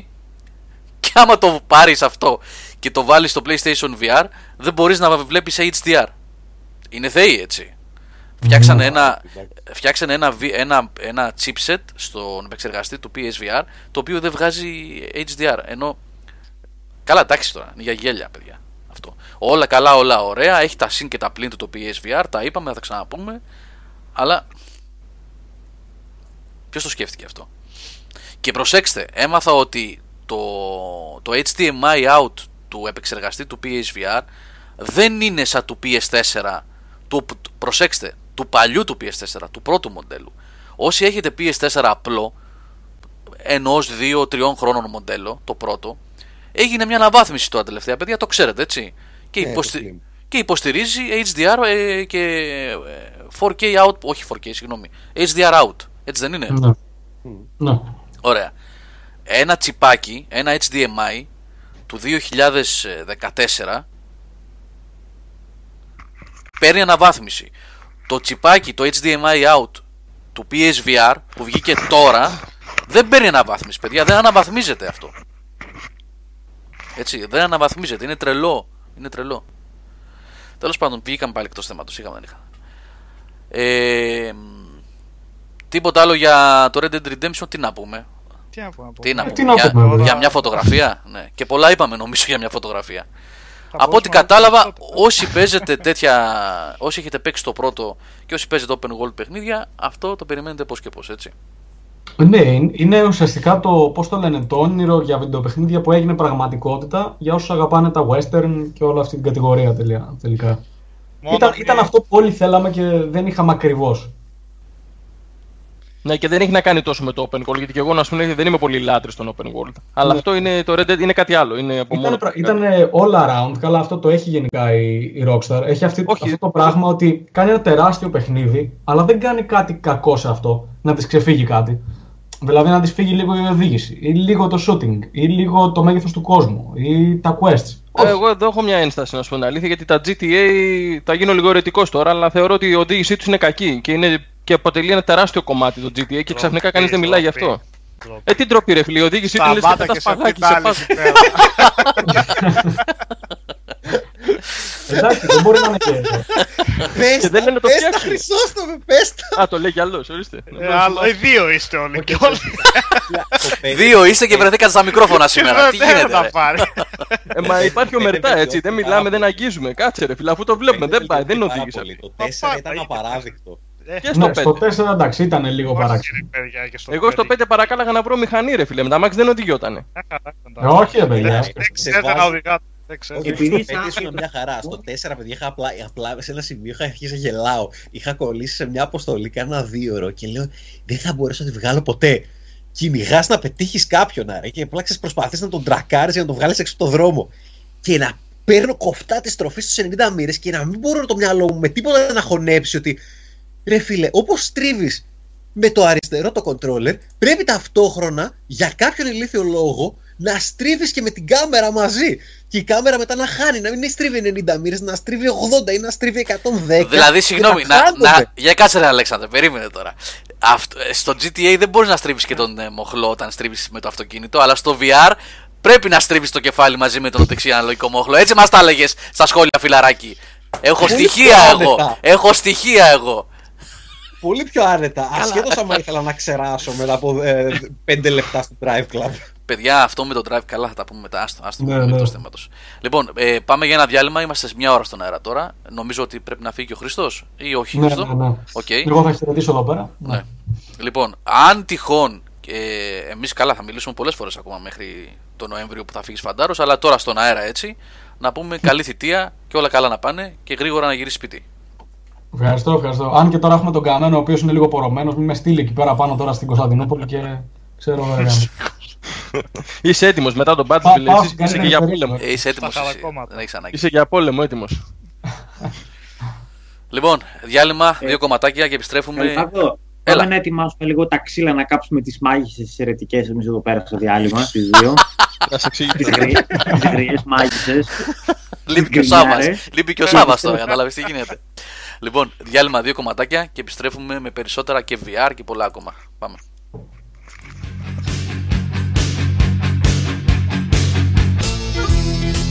Well, I saw a crying, but I'm out on the road again. Λοιπόν, ε, το κόψαμε το κομματάκι των Can Hit. Sorry, παιδιά, αν εντάξει, μην βάλουμε τρία στη σειρά και μας χάσετε πολλή ώρα. Ε, θα το παίξουμε μετά, θα κάνουμε άλλο διάλειμμα. Ε, τι ακούσαμε, Ακούσαμε You've got another thing coming, Judas Priest. Και ακούσαμε και Chosen από Arena. Μια... Ναι, Νίκο, αυτή την πάντα εγώ την ήξερα. Ο Σάβα μου την ε, σύστησε. Ε, ε, είναι πολύ ωραία η αρένα. Ναι. Ναι. Πώς, πώς θα τους χαρακτηρίζεις, prog, rock, πώς Prog, θα... ναι. Prog, Προς έτσι. το prog, α, ναι. prog rock. Ωραίο, ωραίο Εκεί. άλμπουμ αυτό το... Ωραία. ε, Πώς λέγεται Από αυτό πού το... ήταν; Ε, Immortal λέγεται αυτό το άλμπουμ. Που, ακου- α, το τραγούδι που ακούσαμε λέγεται Chosen από το άλμπουμ Immortal.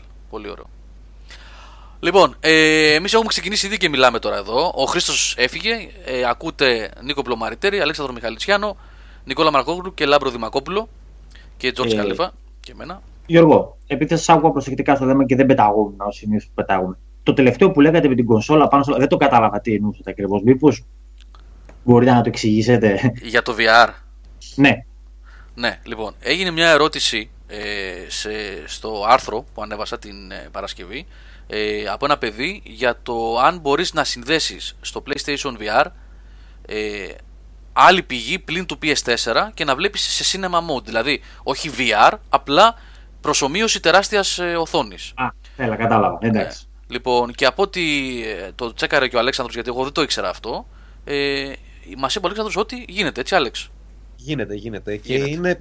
Απλά επειδή υπάρχει μια πολύ περίεργη συνδεσμολογία με το PSVR, δηλαδή με αυτά που λέγαμε με τα καλώδια τα τελείωτα, ε, πρέπει το κουτάκι του PSVR το αφήνει συνδεδεμένο με το USB πάνω στο PS4 για κάποιο λόγο, αλλά την έξοδο που έχεις από το PS, ε, την είσοδο που έχεις μάλλον στο, PS, στο PSVR processor, αντί να την έχεις συνδεδεμένη πάνω στο PS4, τη βάζεις στο Xbox, τη βάζεις πάνω στο laptop σου, τη βάζεις οπουδήποτε έχεις HDMI. Ναι, κοίταξε, Και με το κατευθείαν παίρνεις PS4. την εικόνα από εκεί Ναι, και την έχεις μέσα στην οθόνη του PSVR, ας πούμε, σε μια μεγάλη οθόνη. να. Ε, ο Άγγελος γράφει εδώ στο chat ότι γίνεται, το έκανε και το Digital Ναι, ναι, το Foundry. έκανα και εγώ. Το, Το έκανα έκανε ο και εγώ. Έλεγα Αλέξανδρος. πριν στα παιδιά, έπαιξα σε ΜΕΙ, μη μαμέ όπως το λέμε στην Ελλάδα, ε, Cadillacs and Dinosaurs. Σε 200 σε μια inches. γιγάντια οθόνη σινεμά. Ε, ο λόγος που μένει συνδεδεμένο με το PS4 είναι γιατί το, P- το PSVR ες, ως, δεν είναι αυτόνομο, ε, αυτόνομη πλατφόρμα, χρειάζεται το PS4 για να λειτουργήσει. Έτσι. Οπότε και επεξεργαστικά, πέρα από το γεγονός ότι έχει επεξεργαστεί δικό του, πρέπει να είναι συνδεδεμένο με το PS4 για πολλούς λόγους που ενδεχομένως εγώ να μην τους ξέρω αυτούς τους τεχνικούς, αλλά δεν λειτουργεί μόνο του ποτέ. Πρέπει να είναι πάντα συνδεδεμένο με το PS4. Ε, αλλά αυτό είναι πολύ ενδιαφέρον που ανακαλύφθηκε. Ε, ότι μπορείς να βάλεις και άλλη πηγή επάνω το laptop σου, το One. Ναι, είναι, είναι. Ναι. Απλά επειδή η οθόνη του PSVR είναι πιο χαμηλής ανάλυσης από ό,τι θα έπρεπε και δεν βλέπεις πολύ καθαρά τα γράμματα, σε πιο καινούρια παιχνίδια, εντάξει, δεν συγκρίνεται με το να έχεις μια ωραία τηλεόραση. Και δεν μιλάω να έχεις μια πανάκριβη τηλεόραση, μια full HD τηλεόραση να έχεις των 400-500 ευρώ, πιο καλή ποιότητα θα δεις εκεί. Αλλά για πιο παλιά παιχνίδια που είσαι συνηθισμένος να τα παίξεις σε όχι, HD, σε- όχι σε full HD, σε, χ- σε χαμηλότερες αναλύσεις, εκεί πέρα εντάξει είναι όργιο. Εγώ άρχιζα, ας πούμε, έβαλα το MAME και άρχιζα, δοκίμαζα παιχνίδια. Και έλεγα θα περιμένω, θα περιμένω, θα περιμένω, θα περιμένω. Λέω να βγει το Sonic Mania. Παιδιά δεν άντεξα. Χθες το βράδυ έβαλα και έπαιζα Sonic 2, ας πούμε, στο PSVR και έκλεγα από τη χαρά μου. Λέω Μμ. Από παιδάκι λέω ήθελα να παίξω σε οθόνη, σε οθόνη σινεμά Sonic. από τη χαρά έκλεισε από τη ζαλάδα; Όχι χαρά, ρε, καμία ζαλά. Καμία ζαλά. Ε, Sonic τώρα με τι για τόσα χρώματα, τόση ταχύτητα και σε VR είναι. είναι σε μεγάλη. Εφόσον είσαι απλά σε σταθερή οθόνη, σε μεγάλη οθόνη, δεν έχεις θέμα. Δεν σαν, δεν σαν χαλάει, ε. Εντάξει. Καθόλου, καθόλου. Και ανακατεύτηκα λίγο που το άκουσα. Εδώ πρέπει να πούμε αυτό ότι ε, όταν παίζεις σε cinema mode ε, δημιουργείται. ε, δεν είναι απλά ότι έχεις κολλήσει επάνω στο πρόσωπό σου μια μεγάλη οθόνη με μεγεθυντικούς φακούς. Την κρατάει σταθερή. Έτσι. Δεν ξέρω αν γίνεται σαφές αυτό. Αν το λέω σωστά. Ναι, ναι, σημαντικό. Η Σαν οθόνη. σινεμά, όπως το λέτε. Ακριβώς, ναι, η οθόνη μένει σταθερή. Δεν κινείται μαζί με το headset ώστε όπου γυρίζει το κεφάλι σου να πηγαίνει και αυτή, ολόκληρη 200 ίντσες οθόνη που προσωμιώνεται. Έτσι, αυτό μένει σταθερό. Σημαντικό για να μπορείς να παρακολουθήσεις. Ε, και α, καμιά φορά όταν χάνεται το καλυμπράρισμα και κουνιέται λίγο, πατά το options και την επαναφέρεις. Αλλά Ναι, να ναι. πάμε λίγο σε πιο πρακτικά θέματα για το VR, γιατί εντάξει, εγώ νομίζω ότι ήταν μεγάλο το βίντεο και υπόθηκαν πολλά σε αυτό που ανέβασε την Παρασκευή. Αλλά να μας πει και ο Αλέξανδρος που έχει εμπειρία εδώ και περίπου και αυτός 4-5 μέρες, πόσο. Άλεξ, τόσο; Ε, το πήρα την Τετάρτη, ήρθε ή την Πέμπτη, δεν θυμάμαι, Τετάρτη Ναι. νομίζω. Ναι. Να πούμε μερικά πράγματα και να πούμε και μερικά πράγματα. Ε, να κάνουμε ένα update βασικά στο βίντεο που ανέβασα την Παρασκευή. Γιατί παίξαμε και άλλα παιχνίδια, είχαμε και άλλες εμπειρίες, όχι ευχάριστες. Έτσι, οπότε ναι, πρέπει να τα πούμε. Ε, πρώτα απ' όλα να πω στο Γιάννη εδώ πέρα, τον John Bob, ότι δεν μπορείς, εξ όσων γνωρίζω εγώ, να βάλεις δύο VR επάνω σε ένα PS4. Δεν νομίζω Θα ότι πάρει γίνεται. φωτιά. Δεν νομίζω. Ένα και πολύ του είναι, έτσι. Σκέψω καλώδια με δύο πάνω. Οφείλει. Ηλε- ηλεκτρομαγνητικά πεδία, θα πάρει φωτιά το σπίτι. ναι, δεν είναι- εντάξει. Όχι, νομίζω ένα μόνο. Όχι νομίζω. Ένα. Ναι. Δεν, δεν μπορεί να υποστηρίξει δύο. Το PS8 μπορεί όταν θα βγει. λοιπόν, για πες μας Αλέξανδρε εσύ και βέβαια ε, όσο θα μιλήσει ο Αλέξανδρος και ενδεχομένως και να πω και εγώ κάτι αν ρωτήσουν τα παιδιά να μας πει και ο Νίκος και ο Νικόλας και ο Λάμπρος οτιδήποτε έτσι μπορεί να έχουν ως απορία έτσι να δούμε αν τυχόν και- Κορτάρετε την κουβέντα εσείς και βλέπουμε. Λοιπόν, ναι, ο Νίκος 1979, ο οποίος μόλις γύρισε από το σκύλο με τη... μου έλεγε τόση ώρα γράφεις στο chat. Άντε ρε Γιώργο, κάνε διάλειμμα γιατί καυγίζει ο σκύλος θέλει να βγει από τον Παοβόλτα. Ήθελε το καημένο το σκυλί να κατουρίσει και δεν μπορούσε ο άνθρωπος να φύγει. Λοιπόν, εντάξει. Πηγέ. Εντάξει, το σκυλί, ρέμισε. Λοιπόν, ε, το πολύ ζαλάδα που γράφεις εκεί, Νίκο, ε, είναι σχετικό, έχει να κάνει με το εκάστοτε άνθρωπο και θα τα πούμε τώρα έτσι και με το παιχνίδι. Εδώ είναι το πιο σημαντικό. Ναι, ναι. Με το παιχνίδι. Ας ξεκινήσει ο Αλέξανδρος όμως και μετά μιλάω. Ναι, ε, αυτό που λέει ο Γιώργος, και εγώ έπαιξα τώρα αυτές τις μέρες πάρα πολλά, δηλαδή είδα από demos και ολόκληρα παιχνίδια, δηλαδή έχω δει καμιά ντουζίνα ως τώρα και την τρως από εκεί πέρα που δεν το περιμένεις και αυτά που περιμένεις ότι θα σε κάνουν ε, αληθή, ε, τη βγάζεις εκεί σε μια χαρά. Σίγουρα εξαρτάται στο άτομο, δηλαδή είναι κάτι το οποίο πρέπει 100% να το δοκιμάσεις για να δεις αν σου ταιριάζει και δεν είναι ότι δεν το δοκιμάσεις και μετά από 20 λεπτά λες πω πω εντάξει δεν μου κάνει. Πρέπει να το δοκιμάσεις λίγο ψύχρεμα. Το έγραψα και σε ένα από τα σχόλια που, από τα όρθρα του Γιώργου ότι το VR, παιδιά, δεν είναι μπήκα μέσα. Α, OK, okay, πω, πω, εντυπωσιακό, έλα να κοιτάξουμε στα 35 σημεία. Με το τη στιγμή που θα αρχίσεις να κοιτάς παντού, προς όλες τις κατευθύνσεις γρήγορα, ε, πέθανε. Αλλά αυτό, αυτή τη στιγμή που κάθεστε και διαβάζετε το chat, άμα κοιτάξετε μέσα στο δωμάτιό σας σε 35 σημεία τριγύρω, γυρνάτε το κεφάλι σας και κάνετε κολοτούμπες και μέσα στο σπίτι σας θα ζαλιστείτε. Μμμ. Οπότε έχει πολύ μεγάλη σημασία να μην ξεχαστείς ότι Α, να χαζέψω. Πέθανες. Θα ζαλιστείς από δική σου χαζομάρα.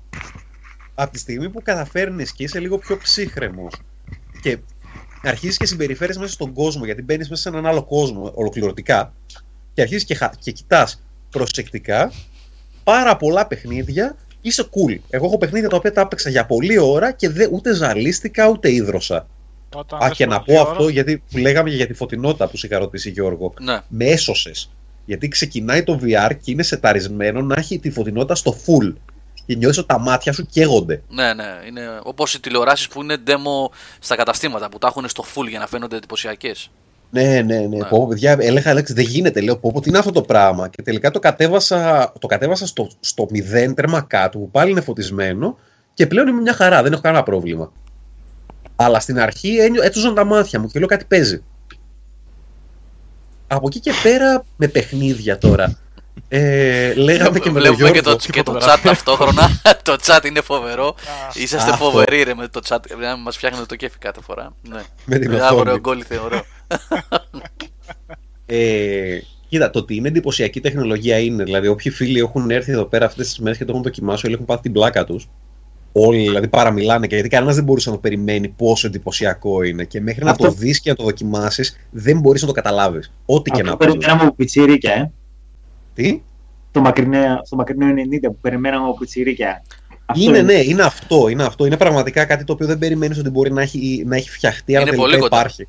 Είναι πολύ κοντά Νίκος σε αυτό που περιμέναμε και φανταζόμασταν στα 90s. Δηλαδή, εδώ πέρα από ε, προβλήματα, ε, ενστάσεις, ε, ενδεχομένως και ιατρικές ενστάσεις που μπορεί να προκύψουν και υπάρχουν Ναι. άλλοι που τα ξέρουν καλύτερα αυτά κτλ.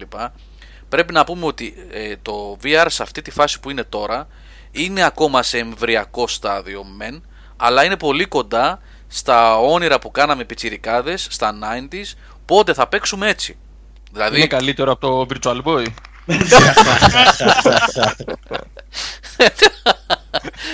Λίγο, ένα κλικ είναι λαμπρό. Ένα κλικ πάνω. Λίγο, λίγο πιο κόκκινο. Είναι λίγο πιο κόκκινο, ναι, ναι. Ε, ναι, είναι, είναι κοντά στα όνειρα που κάναμε, ας πούμε, τότε, ειδικά με τα... Ε, πώς λεγόταν αυτό του Stephen King, ε, που το VR, με τον Pierce Brosnan, Lone, Lone Mower Man. Α, The Lone War Man. Ναι, Ναι, ναι, ναι, αγιά σου. Και Αγιά σου. υπήρχε μια, εκεί μεταξύ 92 και 95, μια έτσι, ένας οργασμός με το VR. Ε, Και λίγο πιο παλιά. Και στον λίγο πιο παλιά. κινηματογράφο. Και λίγο πιο παλιά. Σωστά, σωστά, ναι. Ε, εγώ έχω πει, παιδιά, ότι η εμπειρία μου με VR δεν είναι τώρα η πρώτη. Και δεν μιλάω για το Virtual Boy που λέει ο Λάμπρος. Ήταν το 96, 1996 ή 97. Είχα πάει στο Λονδίνο, ε, επίσκεψη σε ένα φίλο Έλληνα που παντρεύτηκε μια κοπέλα από την Αγγλία και έμεινε μόνιμα εκεί, τέλος πάντων. Λοιπόν, και μ, έκανα λίγο τουρισμό στο Λονδίνο. Στο Τροκαντέρο, πώς λέγεται, σωστά το λέω, το προφέρω Τροκαντέρο. σωστά; Λοιπόν, ναι. Εκεί στη Leicester Square κοντά υπάρχει ένα arcade που είχε η Sega έναν ολόκληρο όροφο. Τα παιδιά που μένουν στην Αγγλία μπορεί να το ξέρουν αυτό. Δεν ξέρω αν υπάρχει ακόμα βέβαια. Δεν νομίζω. Όχι, δεν υπάρχει.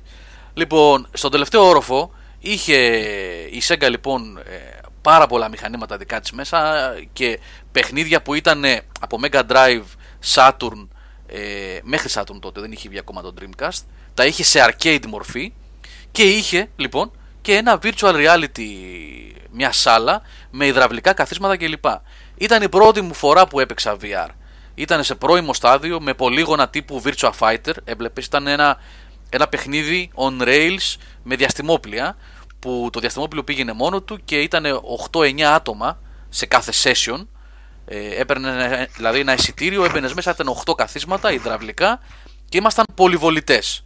Είχαμε δηλαδή ένα joystick στα χέρια ε, και κινούταν το σκάφος στο διάστημα και εμείς πυροβολούσαμε ό,τι έβγαινε. Λοιπόν, αυτά είναι η πρώτη φορά που είχα δοκιμάσει. Με γραφικά σας λέω και πάλι τύπου Virtua Fighter. Έτσι, με πολύγωνα γύρω-γύρω, χωρίς έξω, χωρίς τίποτα. Και στην Ελλάδα είχε. Και είχαν έρθει τότε στα πρώτα village λάμπρος. Στα σωστά. Β, στο Μαρούσι, μπράβο. Μπράβο, ναι, ναι. Και ήταν αυτά η δεύτερη φορά που είχα δοκιμάσει. Λοιπόν, και μετά χάθηκαν, εξαφανίστηκαν. Γιατί η τεχνολογία δεν ήταν σε θέση να υποστήριξει τέτοια πράγματα. Ε, αν και επειδή ήταν on rails δεν ήταν τόσο πολύ ζαλάδα το πρόβλημα τότε, ήταν ε, το κόστος, ήταν τα γραφικά χάλια, ήταν άλλα, άλλα τα θέματα. Ναι, απλά ήταν, ήταν λίγο lame. Α πούμε, πυροβόλεγε κάτι με μια καραμπίνα, κάτι τετράγωνα, παπάκια, κάτι τέτοια. Ακριβώς. Αυτό ήταν το πρόβλημα.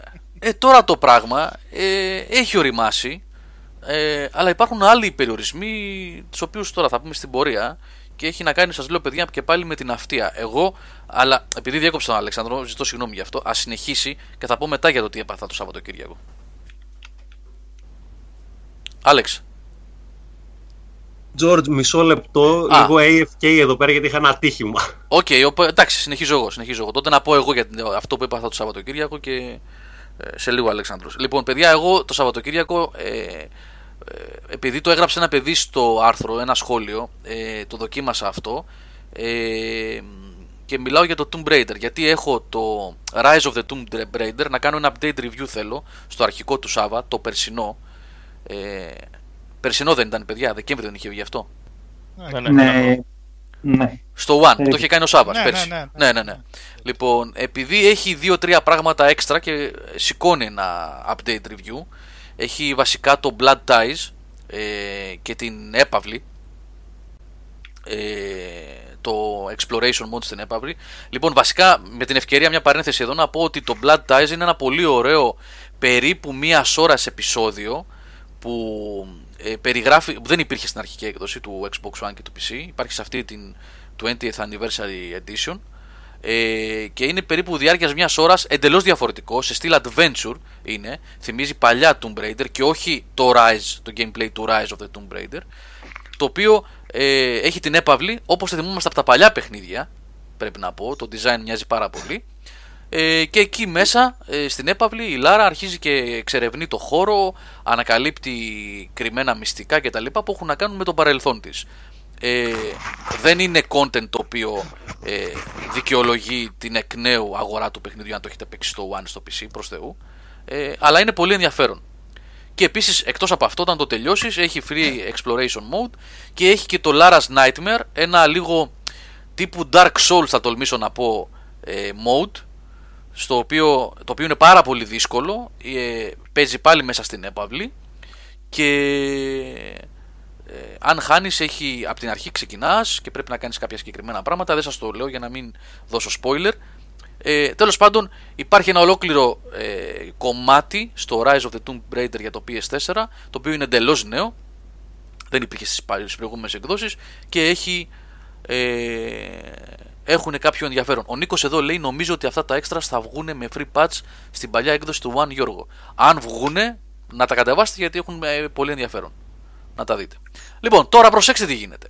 Μέσα σε αυτό, σε όσους έχουν season pass, λέει ο Μιχάλης συμπληρώνει, οπότε το λέμε και στον αέρα. Λοιπόν, ε, όσοι έχετε VR και πάρετε το Rise of the Tomb Raider, υπάρχει η δυνατότητα να παίξετε το Blood Ties σε VR mode. Ένα παιδί λοιπόν στο άρθρο που είχα κάνει την Παρασκευή γράφει παιδιά ε, στο τάδε ξένο site έχουν γράψει ότι πάθανε πολύ μεγάλη ζημιά παίζοντας το Blood Ties ε, και ότι ήταν ζαλισμένοι κτλ. Ε, λοιπόν, παίρνω πάσα από το παιδί που κάνει το σχόλιο, λέω να το δω. Το δοκιμάσω. Τι γίνεται. Αυτό έχω. Και το ξεκινάω, παιδιά, και ε, το Blood Ties όταν ξεκινάς σε VR mode ε, σε υποχρεώνει να παίξεις σε comfort mode. Το ονομάζει comfort. Comfort mode σημαίνει ότι κινείσαι σαν να είσαι σε grid. Νίκο Πλωμαριτέλη, ε, Legend of Grimrock κλπ. Α, ναι. Δηλαδή, πατάς τις δύο σκανδάλες του DualShock και κάνεις ένα μπλοκ. Περπατάς. Ξανά, άλλο ένα, ένα μπλοκ. Δηλαδή, σημαδεύεις που θες να πας με τη Λάρα, πατάς και μετακινείσαι.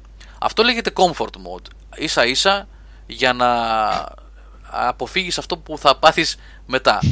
Μόλις παίξεις λίγο στο comfort mode και πάρεις το κολλάι, το παιχνίδι κρίνει ότι μπορεί να σου, ξε- να σου ξεκλειδώσει συγγνώμη, το free mode. Ε, λοιπόν, παιδιά, λέω κάτσε να παίξω το free mode. Αυτό ήταν. Πέθανα. Ελεύθερο λάθος. Πέθανα, παιδιά. Δεν ξέρω Ε. τι ακριβώς συμβαίνει και κάποια παιχνίδια προκαλούν τέτοια ναυτία σε μένα προσωπικά και κάποια όχι. Μήπως είναι Προγραμματισμός. συνδυασμός χρωμάτων, Γιώργο, τίποτα. Νίκο μου, δεν ξέρω τι να σου πω. Δεν ξέρω. Εδώ θα πρέπει να γίνουν μελέτες, δεν ξέρω, να υπάρχουν γιατροί, υπάρχουν οφθαλμίατροι, υπάρχουν οριλά. Γιατί ο Σάβα μου είπε ότι έχει να κάνει και με το λαβύρινθο το μεσημέρι που μιλάγαμε. Δεν θα πω τίποτα άλλο, μην πούμε καμιά πλακία εδώ τώρα, γιατί είναι σοβαρά θέματα αυτά. Ε, με το λαβύρινθο στα αυτιά εννοώ και την ισορροπία στο σώμα, έτσι. Ναι. Ναι. Ε, αλλά το, το αφήνω εδώ, έτσι. Ε, υπάρχουν άνθρωποι που ξέρουν για αυτά τα πράγματα. Ε, και Αυτό είναι το μετά. θέμα όμως. Ναι. Εμείς δεν ξέρουμε ότι κάποιοι ξέρουν, αλλά δεν, πρέπει, θα πρέπει να υπάρχει μια έρευνα, ρε παιδί μου. Γιατί Ναι. εντάξει, σίγουρα στον καθένα λειτουργεί διαφορετικά, αλλά κάπου θα υπάρχει κάποιος να κάνει τέλος πάντων ή αν υπάρχει να τη βρούμε αυτήν την έρευνα. Τι είναι και τι επηρεάζει. Ναι, ναι. Γιατί αυτή τη στιγμή πάμε στα σκοτάδια όλοι. Δεν ξέρω Νομίζω- κανεί μας τι μας τι μας ενοχλεί. Ναι, έτσι. νομίζω ότι θα, ε, αυτό θέλει ψάξιμο. Ε, δεν μπορώ να πω τίποτα παραπάνω γι' αυτό. Δεν ξέρω σε ποιο γιατρό μπορεί να, αποφυ- να απευθυνθείς, ποιες μελέτες πρέπει να γίνουν, ποιο ποσοστό ανθρώπων επηρεάζει ή όχι. Δεν ξέρω τι γίνεται με αυτό το θέμα. Ε, μα, υπάρχει σκοτάδι σε αυτό το. Έρευνες έχουν γίνει, έχουν γίνει μελέτες, υπάρχουν στατιστικές. Δεν ξέρω, δεν ξέρω τι γίνεται με αυτό το θέμα. Και δεν ξέρω Κοίτα, και πάντως. πώς προκύπτει από ποιο παιχνίδι ζαλίζεσαι ή όχι. Δηλαδή, πραγματικά, εγώ το μόνο που μπορώ να πω αυτή τη στιγμή είναι με αυτό ζαλίστηκα, με αυτό δεν ζαλίστηκα. Δεν μπορώ να πω σε, πιο, σε βάθος. Ναι, Γιατί- μόνο έτσι. Ναι. Και αυτό που ζαλίζει εσένα μπορεί να μην ζαλίζει εμένα. Ή το αντίστοιχο. Προφανώς, προφανώς. Και μετά για να κουμπώσω εδώ πέρα τώρα και να ε, ξαναπάρει το λόγο ο Αλέξανδρος, πρέπει να πω ότι μετά βάζω ε, το Drive Club. Τώρα θα σου πω Καρναούμπα και την ερώτηση. Βάζω το, το, το Drive Club VR, το οποίο παιδιά πρέπει να πω, το λέγαμε πριν την ώρα που παίζανε τα, τα κομμάτια εκτός αέρα. Δεν ξέρω αν θα καταφέρω να γίνει, να γίνει review αυτό. Ε, μετά τον πρώτο γύρο, μετά τον πρώτο γύρο, άρχισα να υδρώνω. Και όταν είπα στο Σάβα ότι ίδρωνα, μου λέει ότι μόλις νιώσει αυτό το συνέστημα, παράτα το, πέτα το από πάνω σου. Και μετά βλέπω και στα, στα warnings, στα disclaimer που έχει όταν φορτώνει ε, το εκάστοτε VR παιχνίδι, ότι αν νιώσεις ζαλάδα ή ε, υδρώσεις, σταμάτα αμέσως. Παιδιά, επηρεάζει κάποιους ανθρώπους. Τώρα μιλάω για μένα προσωπικά, έτσι. Δεν είναι ούτε Ευαγγέλιο ούτε βίβλος αυτό, προς Θεού. Ε, κάποιους ανθρώπους, κάποια παιχνίδια θα τους επηρεάζουν πάρα πολύ. Και δεν ισχύει για όλο αυτό. Αυτό είναι το πρόβλημα. Δηλαδή, έχω παίξει πάρα πολλές ώρες, επειδή λέει ο Καρναούμπας εδώ, πόσο. Ε, ο Καρναούμπας το ρώτησε. Συγγνώμη, ρε παιδιά, να δω. Κάποιος είπε πόση ώρα έχω παίξει συνεχόμενα. Έχω παίξει παιδιά περίπου μία ώρα συνεχόμενα.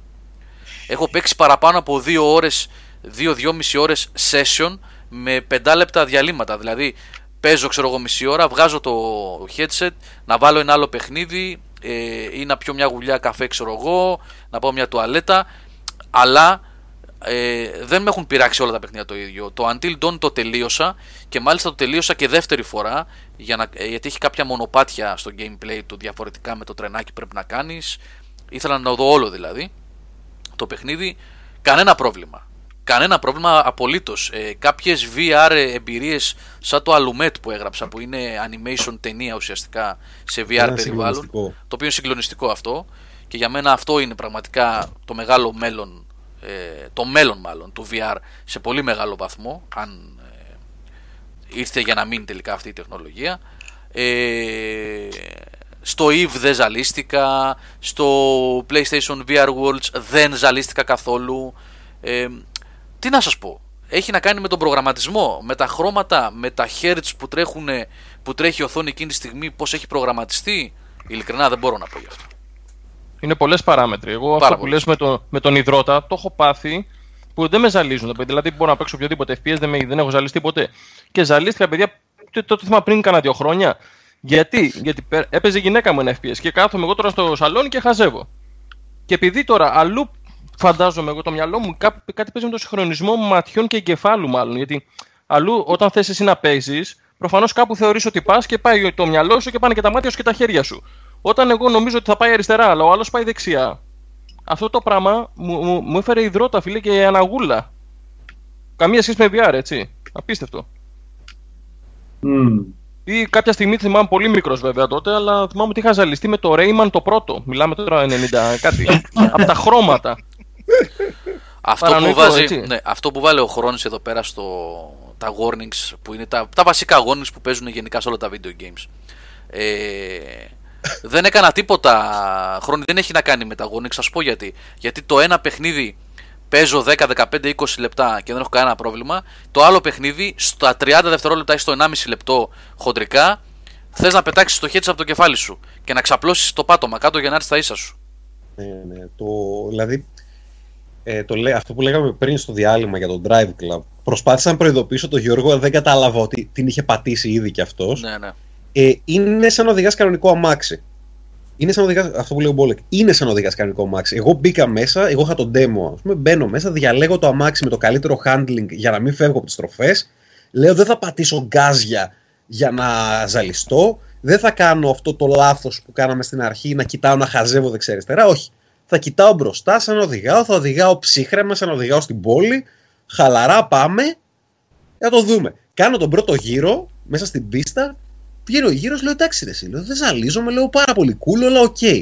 Λέω γιατί λέει τόσος κόσμος; Παιδιά, στη μέση του δεύτερου γύρου έχω αρχίσει λίγο να ζεσταίνομαι, λίγο να ιδρώνω, Ναι, λίγο ναι, να ναι, ζαλίζομαι. αυτό, αυτό, Τελειώνει ο δεύτερος γύρος και απλά είναι αυτό που είπε ο Γιώργος, παιδιά, βγάζω το, το headset και γυρνάνε όλα τριγύρω μου και λέω τι έγινε; Και θα που σου εγώ πω, δεν ζαλίζομαι. Ναι, εγώ και δεν να- ζαλίζομαι. Εγώ κάνω αισθιοπλοεία χρόνια, δεν ζαλίζομαι καθόλου. να και σας πω το και το Drive Club χειρότερο. Έχει να κάνει ότι είναι κακός προγραμματισμός. Πρέπει να είναι κακός κακό προγραμματισμός, το frame παιδί. rate. Ναι. Είναι κα- το aliasing, φταίνει τα χρώματα, δεν ξέρω παιδιά τι φταίει. Το παιχνίδι σε κάνει κουδούνι. Κουδούνι! Πρέπει να είναι κακός ο προγραμματισμός. Ε, εδώ να προσθέσω κάτι ακόμα, το οποίο είναι το χειρότερο από όλα αυτά. Αν μιλούσαμε ε, ότι το χ παιχνίδι προκαλεί ναυτία, παίζω, βλέπω ότι δεν είναι για μένα αυτό, με ζάλισε, το βγάζω. Και μετά όλα καλά, όλα ωραία, πάει στο διάολο. Θα βγουν demos των παιχνιδιών, πήρε στο VR, γιατί παιδιά τώρα εδώ δεν αφορίζουμε το VR. Εγώ έχω μείνει εντυπωσιασμένος από το αποτέλεσμα. Έτσι, Ε, τώρα ναι. εδώ λέμε τα προβλήματα. Γιατί δεν είναι όλα ωραία και ρόδινα, έτσι. Υπάρχουν θετικά, υπάρχουν αρνητικά. Λοιπόν, ε, κατεβάζεις το demo, βλέπεις ότι αυτό το παιχνίδι επειδή είναι τόσα frames, τόσο γρήγορο, τόσα χρώματα σε πειράζει. Είναι παιδιά ότι μένεις άρρωστος μετά για ώρα. Εγώ όλη, το, όλη την υπόλοιπη Κυριακή μου από το μεσημέρι και μετά την έβγαλα σχεδόν ξαπλωμένος. Και αυτό το διάβασα και έξω από πολλούς reviewers ότι μένεις ζαλισμένος για ώρες μετά. Γιατί; Δεν ξέρω τι ακριβώς παθολογικά να το πω. Σας- Ναυτία είναι, Γιώργο. Ε, ναυτία ναυτ- είναι. είναι σαν, να- άμα σε πιάσεις σε θαλασσοτοραχή ναυτία, μετά θα πάρεις σου πάρει όλε να συνέλθει. Ναι, δραμαμίνες. Γραφάκια. Ναι, ναι. Δραμαμίνες και το δικό μου φάρμακο είναι τέτοιο. Πώς το λένε, cream crackers Παπαδοπούλου Ναι.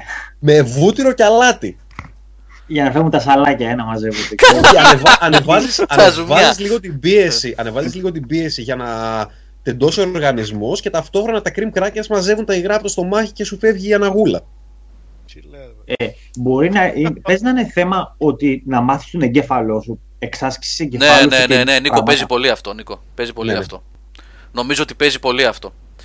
Ε, Και το στην λένε και εξάσκηση. διάφορα παιχνίδια στην αρχή. Λέει, δοκιμάστε στην αρχή λέει, να παίξετε μικρά sessions και σιγά σιγά λέει, μπορεί, άμα το συνηθίζετε λέει, μπορεί να το τραβάτε παραπάνω. Αυτό που λέει ο Αλέξανδρος είναι πολύ σωστό και εγώ δεν το ανέφερα, ότι το λένε πολλά παιχνίδια στην αρχή. Ότι μ, ε, πρέπει να εκπαιδεύσεις τον εγκέφαλό σου σε αυτές τις νέες συνθήκες. Στη, στο Drive Club δηλαδή εβδομάδα και γύρω. Στο Drive Club δεν υπάρχει σωτηρία. Εντάξει, ξέρεις τι, είναι ορισμένα παιχνίδια. Το VR θεωρώ ότι καταρχάς θέλεις σίγουρα να δοκιμάσεις demo πριν αγοράσεις παιχνίδι. Αυτό για να δεις πώς φαντάζομαι θα είναι τραβάει. δεδομένο, έτσι, Αλέξα. Και Θα είναι δεύτερον, δεδομένο.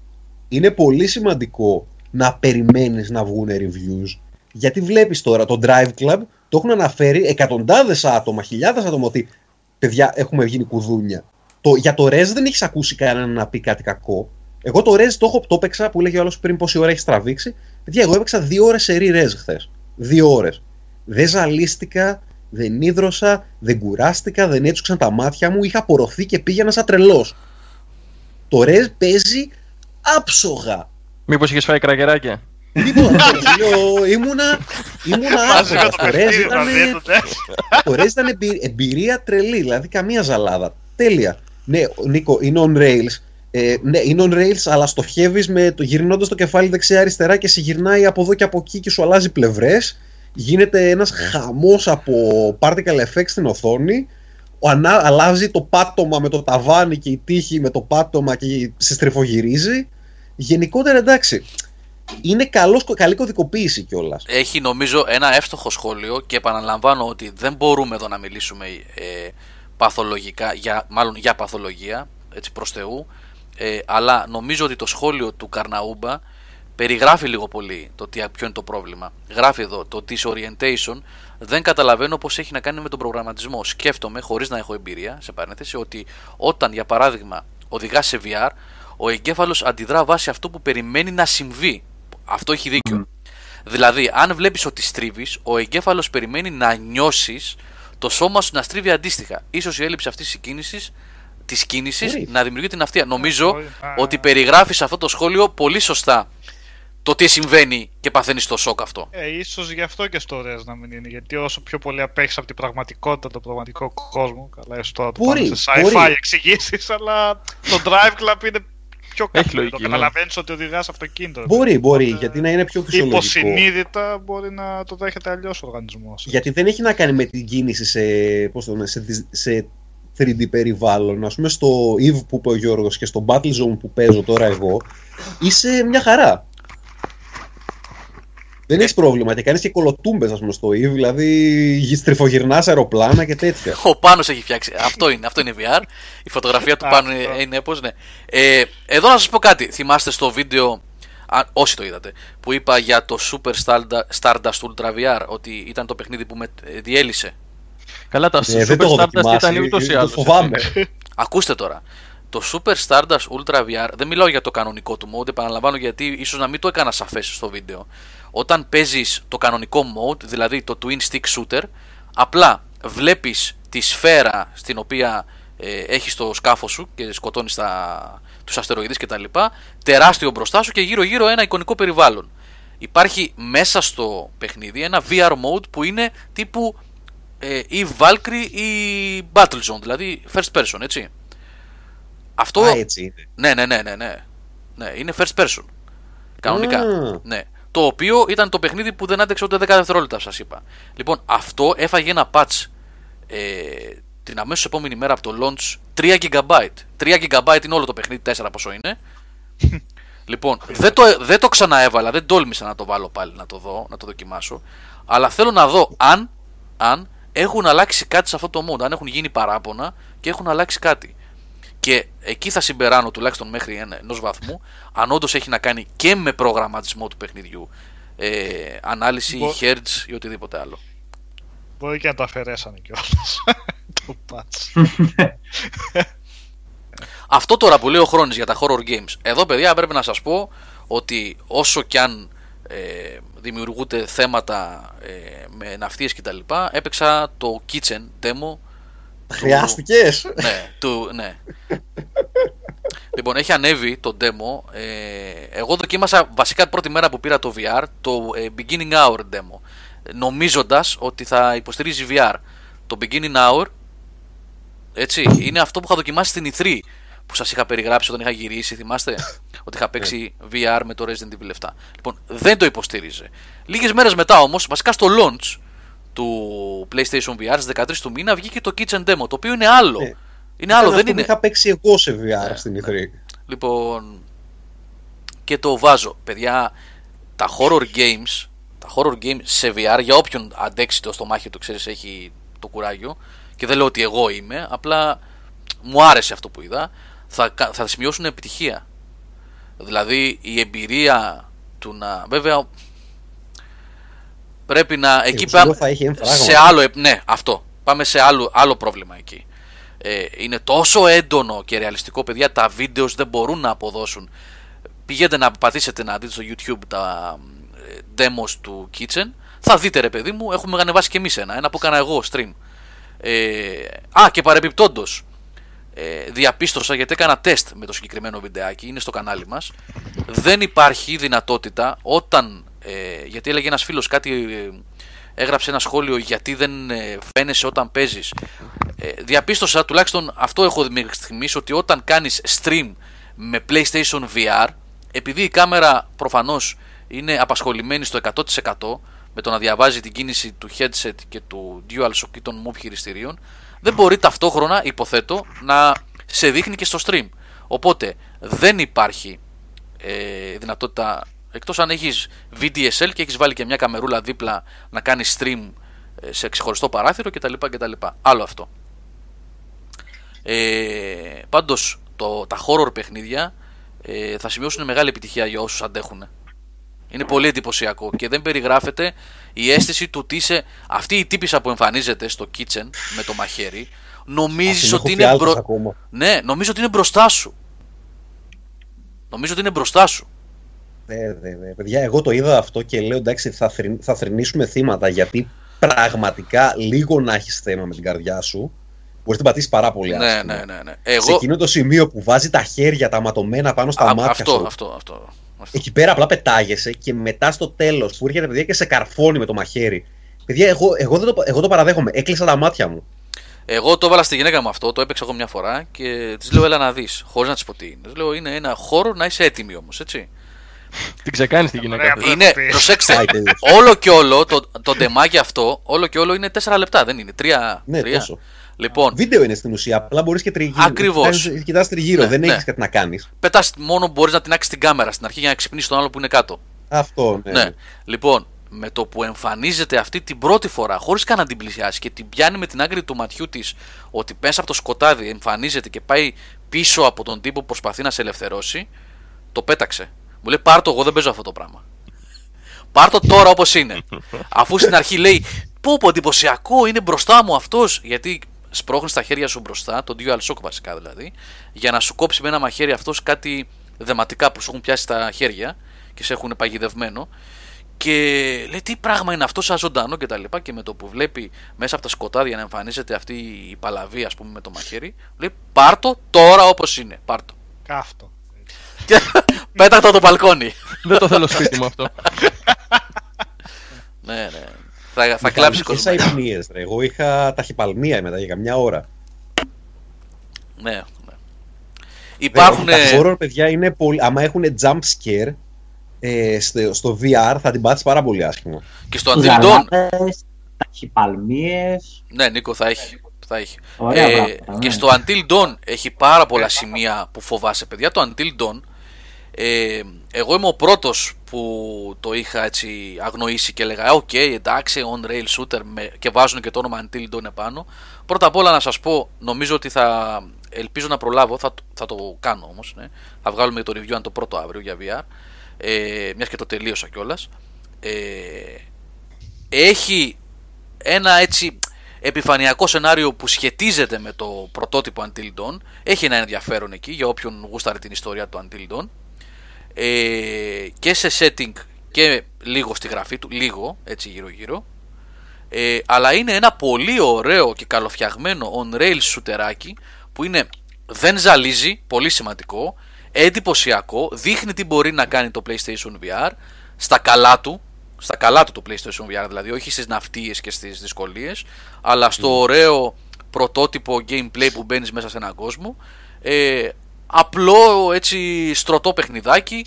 Αν έχεις και δύο move, το γουστάρεις ακόμα καλύτερα. Δουλεύει μια χαρά αντί με το DualShock. Ε, και είναι η έκπληξη για μένα των παιχνιδιών ακριβώς γιατί είχα χαμηλά τις προσδοκίες. Έτσι. Κυρίως. Αλλά και γιατί δουλεύει ωραία. Δηλαδή, τεχνικά το παιχνίδι δεν έχει προβλήματα. Ή- Και έχει 20 ευρώ. Α, και έχει 20 ευρώ. Μια χαρά. Είναι ένα τριωράκι περίπου το παιχνίδι. Διαρκεί όλο. Έχει νομίζω 6 ή 5 ή 6 chapters. Ουσιαστικά είναι rides. Το κάθε chapter είναι και ένα ride διαφορετικό. Και όσο προχωράς γίνεται και πιο σκληρό. Είναι πολύ σκληρό, παιδιά. Έτσι. Έχει πολύ βία, έχει πολύ αίμα, έχει πολλά τέτοια. Και έχει ωραία jump scares χωρίς να του να τους κάνει κατάχρηση. Δεν ε, καταχράζεται το μπα στα μούτρα σου, ξέρω εγώ κάτι. Ε, στρωτό gameplay, ωραίες στιγμές με βούτες του βαγονέτου που νιώθεις στο μάχη σου να πηγαίνει πάνω κάτω χωρίς να σε πιάνει ναυτία όμως. Γενικά είναι για μένα το Until Dawn ένα πολύ ωραίο δείγμα του πώς μπορούν να δούμε όμορφα παιχνιδάκια που να προσφέρουν μια ωραία εμπειρία VR ε, σε on-rails περιβάλλον. Εγώ προσωπικά, από αυτά που έχω δοκιμάσει μέχρι στιγμής, ως, ως ε, showcase που είπε και ο Νικόλας προηγουμένως, ως, ως demo του τι μπορεί να κάνει το VR, αυτό θα σύστηνα σε κάποιον. Αν μου έλεγε ποιο να πάρω ρε Γιώργο αυτή τη στιγμή και να γουστάρω να παίζω εδώ με την παρέα και με τους φίλους μου και την οικογένεια, θα έλεγα αυτό. Και το, και το Drive Club VR. Άμα θες να χάσεις κιλά και να κάνεις εμετούς, ναι. Ε, Πρέπει για δίαιτα. να πω κάτι τώρα. Δηλαδή, δεν πρέπει πλέον να είναι δεδομένο ότι πριν αγοράσεις ένα παιχνίδι πρέπει να υπάρχει το demo. Θα έχει προβλεφθεί αυτό από την ε, Sony. Θα σε γελάσω, αλλά σχε- υπάρχουν ε, για τα περισσότερα παιχνίδια που έχουν βγει υπάρχει demo. Μμ. Είναι, δεν, δεν γίνεται αλλιώς έτσι. Διότι άμα αγοράσει το παιχνίδι και ζαλίζεσαι, το οποίο είναι φυσιολογικό από ό,τι μου πάτε, μπορεί να συμβεί σε οποιονδήποτε, πρέπει να έχει μια προστασία από αυτό ή έστω κάτι να. Κοίτα, Να- θέλει, θέλει, σου λέω, θέλει λίγο. Καταρχάς θέλει να το συνηθίσεις γιατί τις πρώτες φορές σίγουρα θα ζαλιστείς, γιατί δεν, θα, δεν ξέρεις πώς θα συμπεριφερθείς. Άμα συμπεριφερθείς έτσι όπως λέγαμε, λίγο ψυχραιμίας στο πώς κοιτάς και κατεβάσεις και τη, το, φω- τη φωτεινότητα να μην σε τυφλώνει και το κάνεις, ας πούμε, να, να κάτσεις καλά στο κεφάλι, μετά είσαι ok. Μετά από εκεί και πέρα, δοκιμάζεις τα demos μια-δυο φορές και βλέπεις, σε ζαλίζει, δεν σε ζαλίζει. Εγώ από τα demos και μόνο κατάλαβα τι, τι με ζαλίζει και τι όχι. Το Drive Club δεν πρόκειται να το κουμπίσω, δεν υπάρχει περίπτωση, με, με έβγαλε knockout. Εγώ Νίκο είμαι απόλυτος σε αυτό. Εγώ α- αν ήμουν αυτή τη στιγμή ε, καταναλωτής και δεν είχα... Δηλαδή αφού το δοκίμασα, έτσι, έχω δει τι μπορείς να πάθεις, τι δουλεύει σωστά και τι όχι. Αν δεν είχα demo για παιχνίδι, δεν θα αγόραζα ου- ούτε μισό ευρώ δεν θα έδινα. Ωραία. Χωρίς demo μετά από το σοκ που έπαθα με το Blood Ties του Rise of the Tomb Raider και το Drive Club VR, χωρίς demo ούτε μισό ευρώ. Ναι, και ανακοινώθηκε. Κάποια... Χειρότερη ρίξε ένα, μια ενοικίαση άμα το νοικιάζουν. Ναι, ναι, κάπου. ναι, ναι, ναι, παιδιά. Αν δεν δοκιμάσετε. Δεν, δεν αξίζει να αγοράσει αν το έχεις κάνει. Ε, κάποια ηλικία θα το απαγορεύατε, ας πούμε, εσείς τώρα; Μα το απαγορεύουν, το, το απαγορεύει το ίδιο το PSVR με το που ξεκινάει κάτω από 12 ετών. Κάτω από 12, εντάξει. Ναι. Ναι. Κάτω από 12 ετών το απαγορεύει. Δηλαδή με το που ξεκινάει λέει ότι δεν είναι κατάλληλο για παιδιά κάτω των 12 ετών. Γιώργο, τι άλλα παιχνίδια είδες αυτές τις μέρες; Για πες λίγο, Πέρα γιατί από αυτά που πάμε. κόπηκες μία, για πες το πάλι. Τι άλλα παιχνίδια είδες πέρα από αυτά που είπαμε; Εκτός από το Riggs, το Ναι. οποίο δεν έχω δει καθόλου, ε, από το πακέτο των 9-10 παιχνιδιών τα έχω δει όλα. Δηλαδή, Battlezone, Eve, από λίγο έτσι, δηλαδή Ναι. ε, έπιασα, πώς να, να το πω, έπεσα με τα μούτρα σε ένα να το τελειώσω για να μπορώ να γράψω ένα κειμενάκι, το Until Dawn στην προκειμένη, έτσι, και από λίγο έχω δει το VR Worlds, το Battlezone, ε, το Drive Club VR μαύρη ώρα, η στιγμή, ε, το δωρεάν που είναι το Playroom VR, το οποίο είναι ενδιαφέρον, για, καλά για δωρεάν δεν το συζητάμε και δουλεύει ωραία, επειδή είναι ναι, family. ναι, πολύ ωραίο. Έχει πολύ πλάκα με παρέα. Έχει εδώ. πλάκα. Με, με τρία άτομα που ήμασταν εδώ πέρα και παίζαμε, είχε πολύ γέλιο. Είναι ωραίο και επειδή είναι family game, ούτε ζαλίζονται τίποτα. Είναι σιγουράκι αυτό. Ναι. Ε, το Bound σε VR mode έπαιξα, αυτό που είχε κάνει ο Νικόλας review. Το θυμάστε Ναι, το third. αυτό θέλω πολύ να το δώσω. Είναι για πάρα να- πολύ ωραίο και είναι και όλα ένα δείγμα third person παιχνιδιού σε VR περιβάλλον. Όπα. Ωραίο ringtone. Καλό. Είναι μπότσακ. Λοιπόν, ναι, το Bound είναι μια περίπτωση που έχει ενδιαφέρον γιατί ε, ρ- γράψανε κάποια παιδιά και ρωτήσανε πώς θα μπορείς να παίζεις αν κάποτε βγουν παιχνίδια συγγνώμη, τύπου Witcher ή ξέρω εγώ γενικά third person. Το Bound λοιπόν είναι ένα τέτοιο δείγμα παιχνιδιού. Είναι ένα παιχνίδι που είναι third person που συνεχίζεις σε VR περιβάλλον να ελέγχεις τον χαρακτήρα σου με τους μοχλούς κανονικά τους αναλογικούς όπως θα το έκανες όταν έπαιζε η τηλεόρασή σου. Απλά Όταν ο χαρακτήρας σου είναι πολύ κοντά, νιώθεις ότι θα τον κάνεις έτσι και θα τον αγγίξεις. Και γυρίζοντας τριγύρω, ε, είσαι μέσα μαζί του. Αλλά συνεχίζει όμως η κάμερα να τον ακολουθεί και να πηγαίνει, να φεύγει μακριά σου δηλαδή ο χαρακτήρας κλπ. Επίσης πρέπει να πω ότι το Bound είναι το πιο καθαρό σε ανάλυση παιχνίδι που είδα. Καθόλου θολούρα. Βέβαια, αυτό οφείλεται στο ότι δεν έχει texture στο παιχνίδι καθόλου. Είναι σαν vector graphics, έτσι είναι όλα ε, flat κτλ. Όπως το Battle Zone. Ακριβώς, ακριβώς, ναι, ναι. ναι. Και κάποια στιγμή πρέπει να πούμε στο zoom, λέει ο Καρναούμπας, και να μιλήσουμε για τσόντε σε VR. Νομίζω Έχουμε κάνει, ε. την έχουμε κάνει τη συζήτηση Καρναούμπα και έχουμε πει ότι θα βγουν πολλά λεφτά εκεί, φίλε. Θα βγουν πολλά λεφτά. Όχι, Ο Νίκο. Αλέξανδρος Έλα, Νίκο, ναι, ο συγγνώμη, πες, Αλέξανδρος πες. Ναι. που δεν είναι παντρεμένος θα μας πει αν είδε ή όχι. Τι; Αν έβαλε το χέρι στην Άστα. τέτοια. Όχι, δεν άκουγα. Πραγματικά. Α, ε, δεν υπάρχει υποστήριξη ρε, για το PSVR ακόμα για τέτοια. Εντάξει, οκ. Αφού συνδέεται επίσης. Πώς Αφού- δεν υπάρχει; δεν, δεν το Ναι, αλλά να κάνει head tracking και όλα αυτά δεν έχει. Αν θες και χετράκι, Ναι, τη αλλά να αλλού. δεις εντάξει. Ε, Αυτό ναι, είναι άμα το δεν το δεις, point. άμα δεν το δεις το Το μωρό δω ζωντανό, κάτω το μωρό πρέπει να σπαρταράει μπροστά να το βλέπεις. τζίγκλι τζίγκλι να είναι. Λοιπόν, ε, Ε, ε, τέτοιο, με κορόιδευε η κοπέλα μου. Ε, Της λέω ήρθε, λέω δεν θα βγω σήμερα. Μου λέει, Όχι, κατάλαβα, λέει. Πώς το λένε. Ε, VR ε, λέει τσόντες απόψε. Λέω δεν θα δούμε πώς είναι. Tennis simulator λέει ο άλλος. Κάνω για review, πες για το site είναι. Ε, Για το site. το site. Μελέτη κάνω, Λούλα μελέτη. 3D. Αυτό θέλω τώρα. Λούλα. Λούλα. Λοιπόν, ε, κάτσε λίγο να απαντήσω εδώ στον Μπόλεκ. Τι συμπέρασμα βγάζουμε για το VR θα κάτσει στην αγορά είναι μια γκυμικιά των τετρα- των 400 ευρώ. Μπόλεκ, πρώτα απ' όλα, εγώ είμαι της άποψης ότι όποιος σου πει σε αυτή τη φάση είναι έτσι ή είναι αλλιώς, ε, θα είναι ψηλοεπιπόλαιος. Είναι πολύ νωρίς για να βγουν ε, συμπεράσματα. Όχι μόνο για τα παιχνίδια αν είναι ωραία, παίζονται, δεν παίζονται, ζαλίζουν, δεν ζαλίζουν. Αλλά τώρα εδώ να βγούμε και να πούμε για μια ολόκληρη τεχνολογία που η βιομηχανία έχει πέσει με τα μούτρα επάνω να της πρόξει, αν αξίζει ή όχι, αν είναι φαντ ή όχι, είναι πάρα πολύ νωρίς. Έχει θετικά, έχει αρνητικά. Υπάρχουν, ε, συ- υπήρξαν στιγμές αυτή τη βδομάδα που έχω περάσει με το μηχάνημα που καραγούσταρα, νιώθω σαν μικρό παιδί που ζει ας πούμε ένα όνειρο που γίνεται πραγματικότητα και υπάρχουν και, στι, υπάρχουν και υπήρξαν μας, συγγνώμη, στιγμές που ήθελα να το πετάξω από το παράθυρο γιατί με έκανε άρρωστο. Ένιωθα χάλια με τον εαυτό μου. Ζαλισμένος να μην μπορώ να σηκωθώ όρθιος, έτσι. Λοιπόν, πρέπει να το δούμε. Πρέπει να δούμε πού θα κάτσει η μπίλια. Είναι νωρίς. Πρέπει να δούμε τι δουλεύει. Νομίζω ότι και οι developers τώρα αυτή τη στιγμή πειραματίζονται επάνω μας, έτσι, κλασικά, στο κασίδι το κεφάλι, να δουν τι δουλεύει, τι δεν δουλεύει, ποια παιχνίδια ο κόσμος μπορεί μαζικά να παίξει και ποια όχι. Εγώ πιστεύω ότι δεν υπάρχει καμία τύχη για τα first person παιχνίδια. Με την τεχνολογία έτσι όπως είναι τώρα και με τα παιχνίδια, τα δείγματα που έχουμε δει αυτή τη στιγμή, πολύ δύσκολο το βλέπω. Μπορεί να υπάρχουν άνθρωποι που θα μπορούν να τα παίζουν και να μην μασάνε Χριστό. Αστροναύτης, ξέρω εγώ. Εντάξει. Οκ. Θα υπάρχουν, βεβαίως θα υπάρχουν παιδιά που δεν θα έχουν πρόβλημα. Ε, αλλά Οπότε, γενικά, Γιώργο, τα αργά παιχνίδια Mercedes, αργά, όπως ένα χώρο ατμοσφαιρικό, όπως ίσως και ένα adventure, γιατί όχι, ευνοούνται πάρα πολύ. Τα γρήγορα ακόμα θέλουν είτε δουλειά, είτε είναι, θέλουν περισσότερο να μάθει ο εγκέφαλος να προσαρμόζεται ή δεν είναι ακόμα έτοιμο το VR. Πολύ χοντρικά τώρα αυτό που σου θα λέω. έλεγα, Νίκο, ότι έτσι όπως το λες αυτή τη στιγμή είναι ένα πολύ ασφαλές πρώτο συμπέρασμα.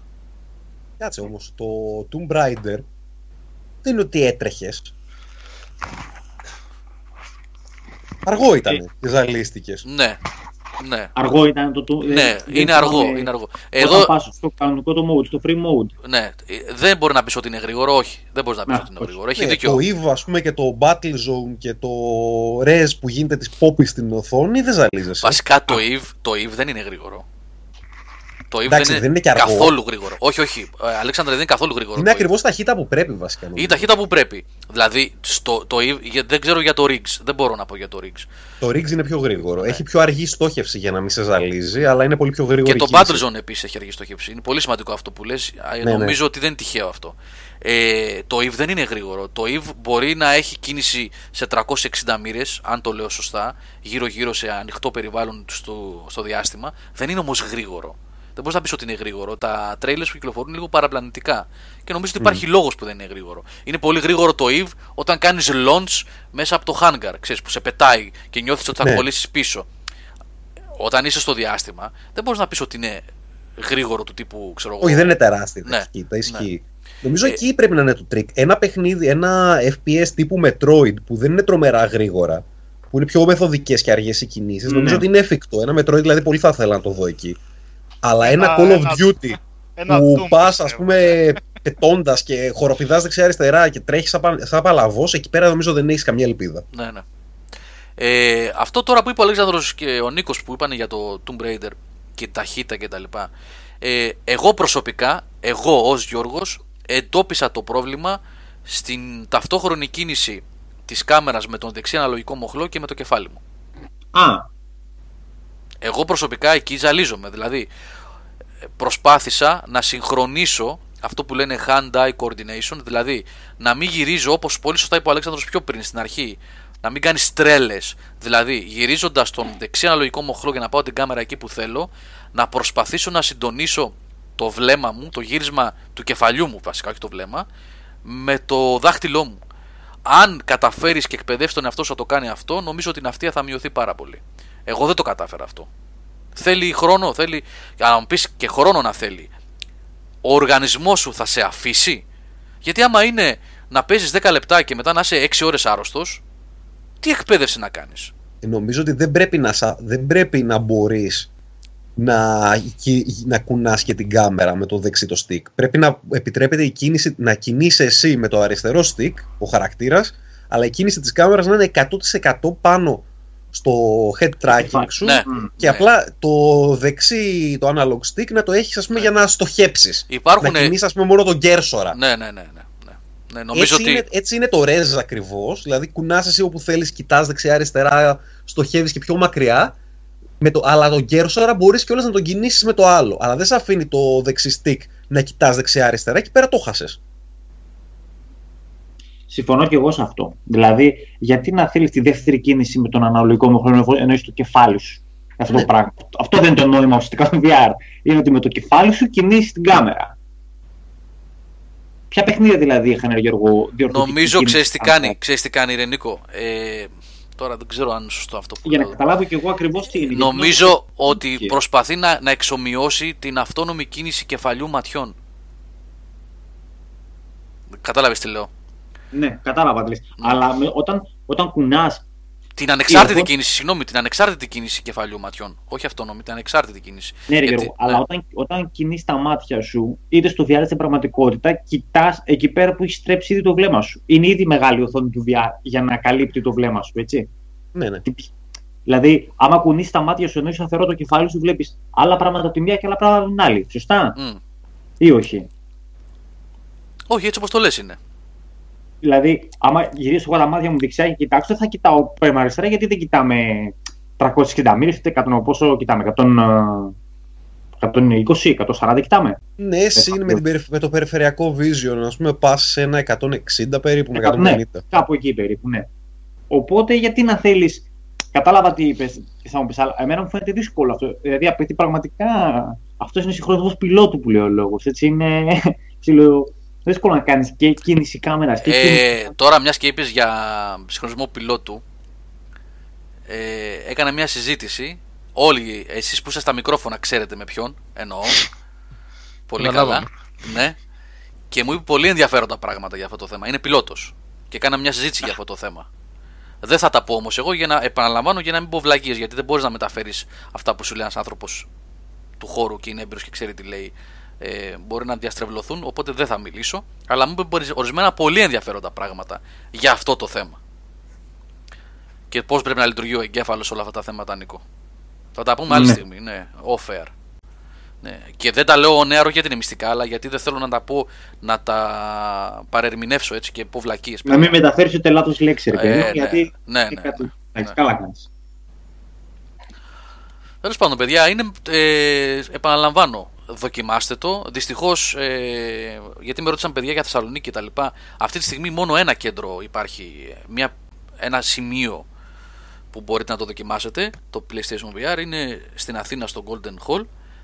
Ε, μίλησα με τον Αφεντουλίδη, ο οποίος, τον Γιάννη τον Αφεντουλίδη, ο οποίος πήγε και τι μου είπε. Μου λέει πήρα δραμαμίνη πριν πάω. Θεός, έτσι. Θεός. Ο τύπος πήγε να δοκιμάσει το PlayStation VR και πήρε τη δραμαμίνη από πλήν. Μου λέει για να είμαι έτοιμος. Λοιπόν, ναι, ε, μπορείτε να πάτε στον Golden Hall να το δοκιμάσετε. Ελπίζω η Sony να βάλει ε, booths, κονσόλες και σε άλλα μέρη, σε μεγάλες πόλεις να το δοκιμάσετε γιατί αν δεν δοκιμάσετε ε, ούτε να απορρίψετε μπορείτε ούτε να πάτε να αγοράσετε με κλειστά μάτια μπορείτε. Ε, Όποιος έπαιξε κανένας από τους δυο σας, ή ήσασταν καθιστή. Ναι, ναι, ναι, αμέ. ναι, έχω, έπαιξε, ναι. Εντάξει, τα καλώδια τίποτα στα πόδια, τέτοιοι κίνδυνοι. Καθόλου, καθόλου. Ξέρεις τι γίνεται. Ένα καλωδιάκι τελικά από όλο αυτό το πανικό των καλωδίων. Ένα καλώδιο είναι που φεύγει από το headset και πηγαίνει προς το... Ωραία. Ένα καλώδιο Ωραία. που είναι ουσιαστικά δύο λεπτά HDMI Ωραία. σαν ένα καλώδιο ρεύματος να σου το πω έτσι. Σε πάχος. Ναι. Έτσι. Ο, ο, ο Ήταν λίγο Καρλάου- τουρλουμπούκι να τα δέσεις όλα τα καλώδια, αλλά εγώ πλέον τα έχω βάλει όλα και είναι μαζεμένα και δεν το βλέπω. Έχεις απλά αυτό το καλώδιο που έρχεται εκεί. Το, Ένα. το σπαστικό είναι οι ψήρες. Οι ψήρες είναι το σπαστικό. Σωστό. Ναι. Γίνονται συνέχεια, όπως όλες οι ψήρες, μπλέκονται συνέχεια τα καλώδια και κάθομαι, ρε παιδί μου, όταν προσπαθώ να τα πιάσω όλα, εν τέλει το έχω, βγ- τις έχω βγάλει από το VR και όταν το βάλω και όλα αυτά, τότε τις πιάνω από δίπλα, τότε τις συνδέω. Αλλιώς πρέπει να το κουβαλήσω και να κουβαλάω και τις ψήρες να κρέμονται από κάτω, μου τις πάει. Οι ψήρες Ναι. είναι, Είναι μπέρδεμα. μεγάλο το λάθος το ότι δεν έχει το VR ενσωματωμένα ακουστικάκια από το πλάι, τα οποία ας πούμε κατεβαίνουν και τα βάζεις στο αυτί. Σαν το Κάτι. Oculus. Ναι, το Oculus έχει το ενσωματω... Oculus. Ναι, ναι, ναι. ναι. Ε, Το Oculus πλέον έχει ενσωματωμένα. Όταν το είχα παίξει ήταν εξ- Ναι, ναι. εξωτερικά. Μέχρι το DK2 είχε εξωτερικά, τώρα έχει ενσωματωμένα. Μμ. Ε, και επίσης οι ψήρες που δίνει η Sony κάνουν τη δουλειά τους. Α, τώρα μιας και είπαμε για τις ψήρες. Παιδιά, ε, γιατί λέμε θετικά, αρνητικά, συν, πλην, ξέρω εγώ, καθένας ε, αναλόγως πώς θα του κάτσεις στον εγκέφαλο το VR. Ένα πράγμα είναι de facto. Ο ήχος. Αυτό είναι απίστευτο. Ο ήχος, παιδιά, είναι 3D, τι να σας, 3D του θανατά, έτσι. Δουλεύει τέλεια, ακούς πίσω σου, γυρίζεις και βλέπεις κάτι πίσω σου. Περιφερειακός στο 100%, καταπληκτικός ο ήχος. Καταπληκτικός. Συγχαρητήρια πολλά δηλαδή. δηλαδή ψήθυ, ψήθυρος να ακούγεται πίσω σου, θα γυρίσεις να το προσέξεις. Ναι, είναι ναι, ναι, φοβερό ναι, αυτό το ναι. πράγμα. Φοβερός ο ήχος, φοβερός. Δηλαδή, άμα έπαιζες μάγα 3D και σφύριζες. Άσε τώρα λείπει ο Σάβας. Άσε λείπει ο Σάβας. λοιπόν, Και εντάξει, αυτά. πέρα από τα για το VR. παιχνίδια που είπαμε για το VR, υπάρχουν και άλλα πράγματα. Ε, Αυτό που έλεγες εσύ το Alumet. Το Alumet, παιδιά, είναι ένα 20 λεπτό καρτούν ε, τύπου stop motion animation ή claymation, κάπου στην διάμεσο είναι η λογική του. Το οποίο είναι μέσα από τα 10 καλύτερα πράγματα που έχω δει ποτέ σε short movie στη ζωή μου. Είναι συγκλονιστικό, παιδιά. Αν, αν, αν Ήτανε- πάρετε. Ναι, ναι, ναι. Δάκρυζα, δάκρυζα. Ναι, δηλαδή ναι. βλέπω Συ- μπροστά μου συγκλονιστικό. ένα ε, υπτάμενο καράβι, ας πούμε, και το χαζεύω. Και είναι ένα κοριτσάκι επάνω, ας πούμε, και το μετά το βλέπεις και κατεβαίνει κάτι σκαλιά. Και λέω πού πάει; Και απλά εκείνη τη στιγμή τεντώνομαι, ρε παιδί μου, από την καρέκλα και σου λέει ε, experience, ε, ε, better experience if you are standing. Και λέω τσεντώ- τσεντώνομαι, ε, μάλλον τεντώνομαι λιγάκι, σκύβω κατά λάθος προς το σκ- ε, καράβι και μπαίνει το κεφάλι μου μέσα στο καράβι και βλέπω το κοριτσάκι πώ κατεβαίνει τα σκαλιά. Βλέπω τη μάνα του στην κουζίνα που κάνει κάτι. Λέω, λέω εντάξει, πού Ναι, βρίσκομαι, παιδιά, τι είναι γίνεται συ- εδώ. Είναι συγκλονιστικό αυτό που λέει ο Αλεξανδρός, το έγραψα στο σχόλιο εγώ. Ε, αν πάτε να κάνετε τεστ κάπου, ζητήστε να σας βάλουν το Alumet.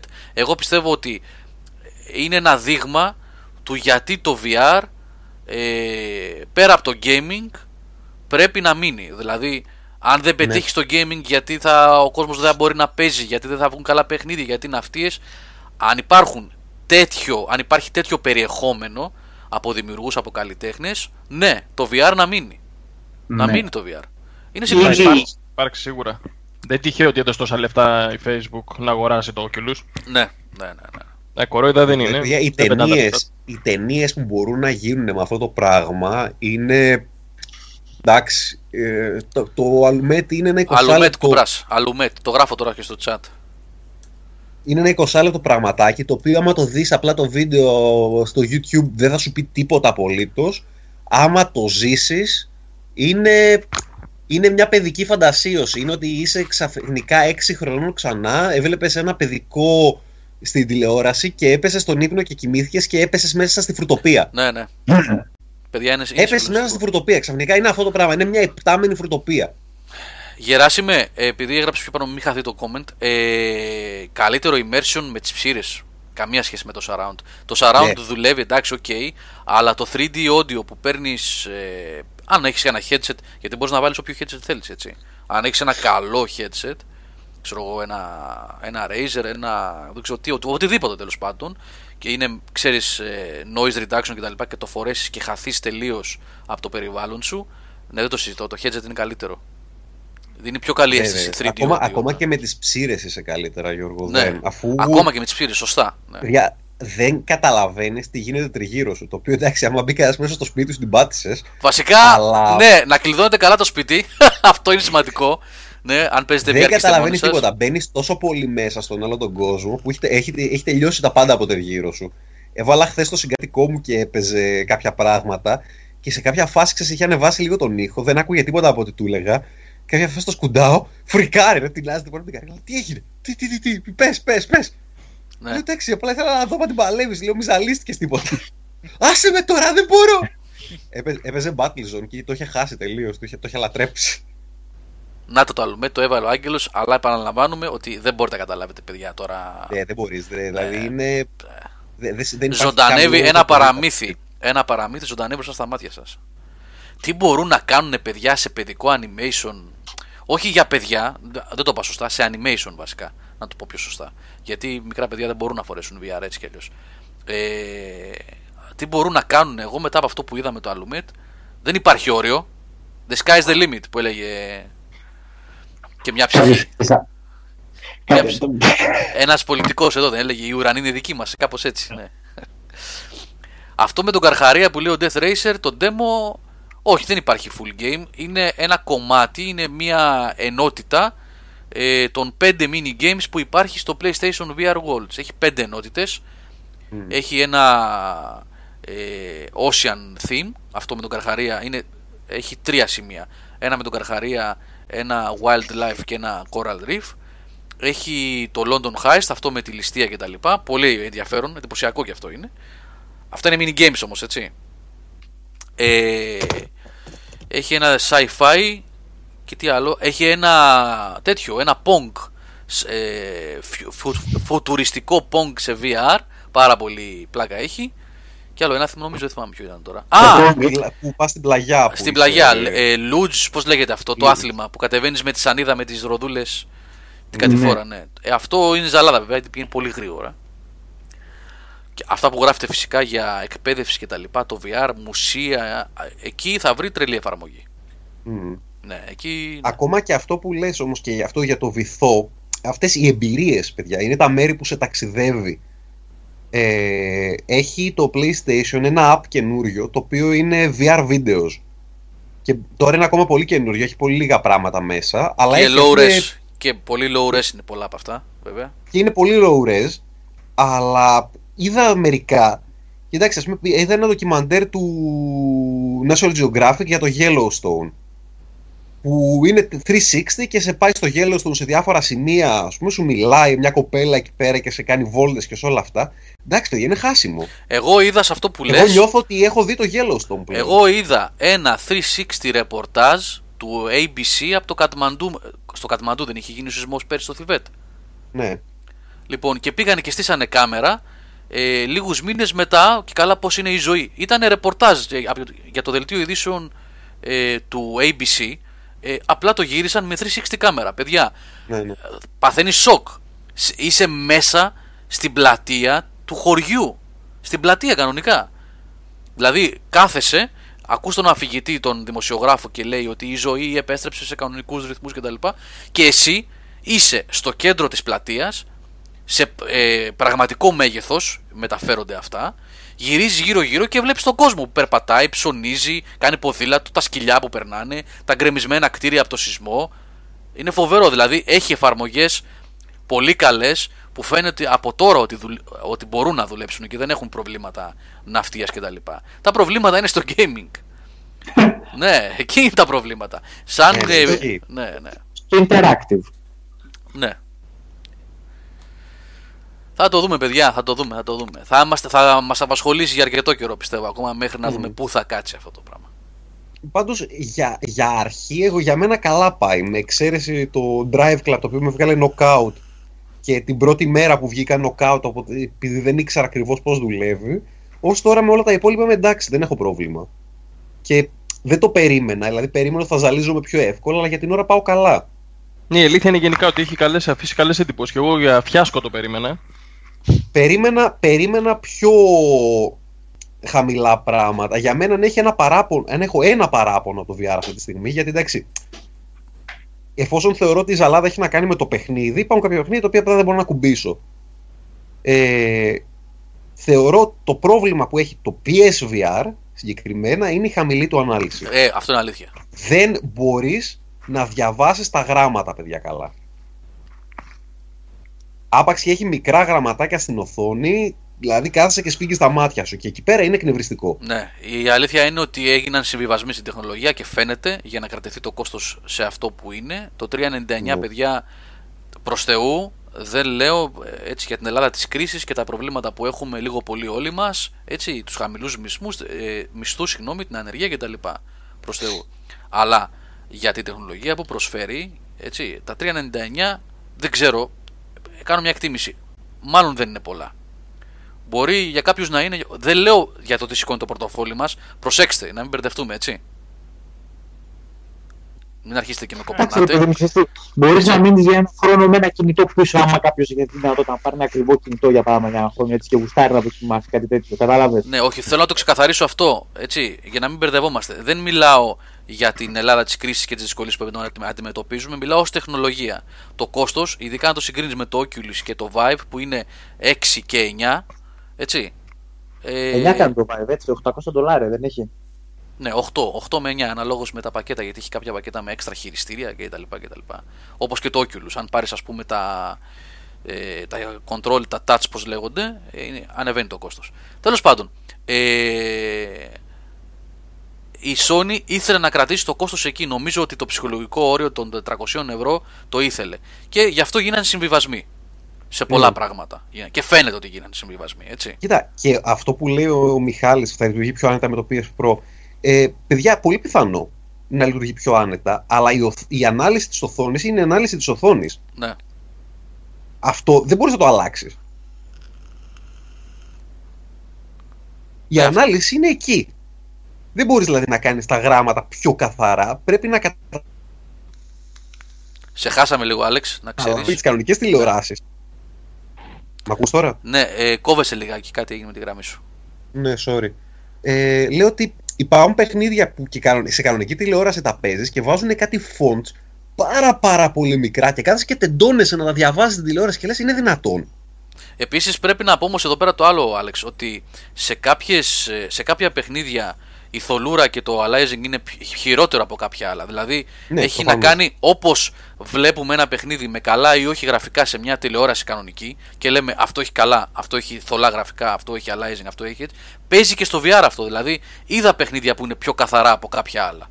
Με λιγότερο ναι, ναι. aliasing από κάποια άλλα. Ναι. Ναι, σίγουρα αυτό, σίγουρο. Απλά ήταν κάποια τα οποία όταν βλέπω έχει να κάνει με τη γραμματοσυρά που θα επιλέξουν 1000% γιατί θα έχει aliasing, θα έχει σίγουρα.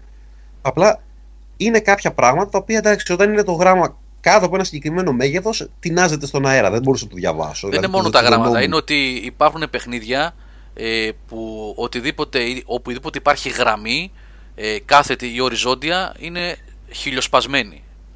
Έτσι, ε, σκαλοπάτια. Ποιο λες, Αυτό. έχεις κάποιο συγκεκριμένο; Ε, στο Until Dawn, ας πούμε, ε, στα κοντινά, στα κοντινά σπάει το παιχνίδι.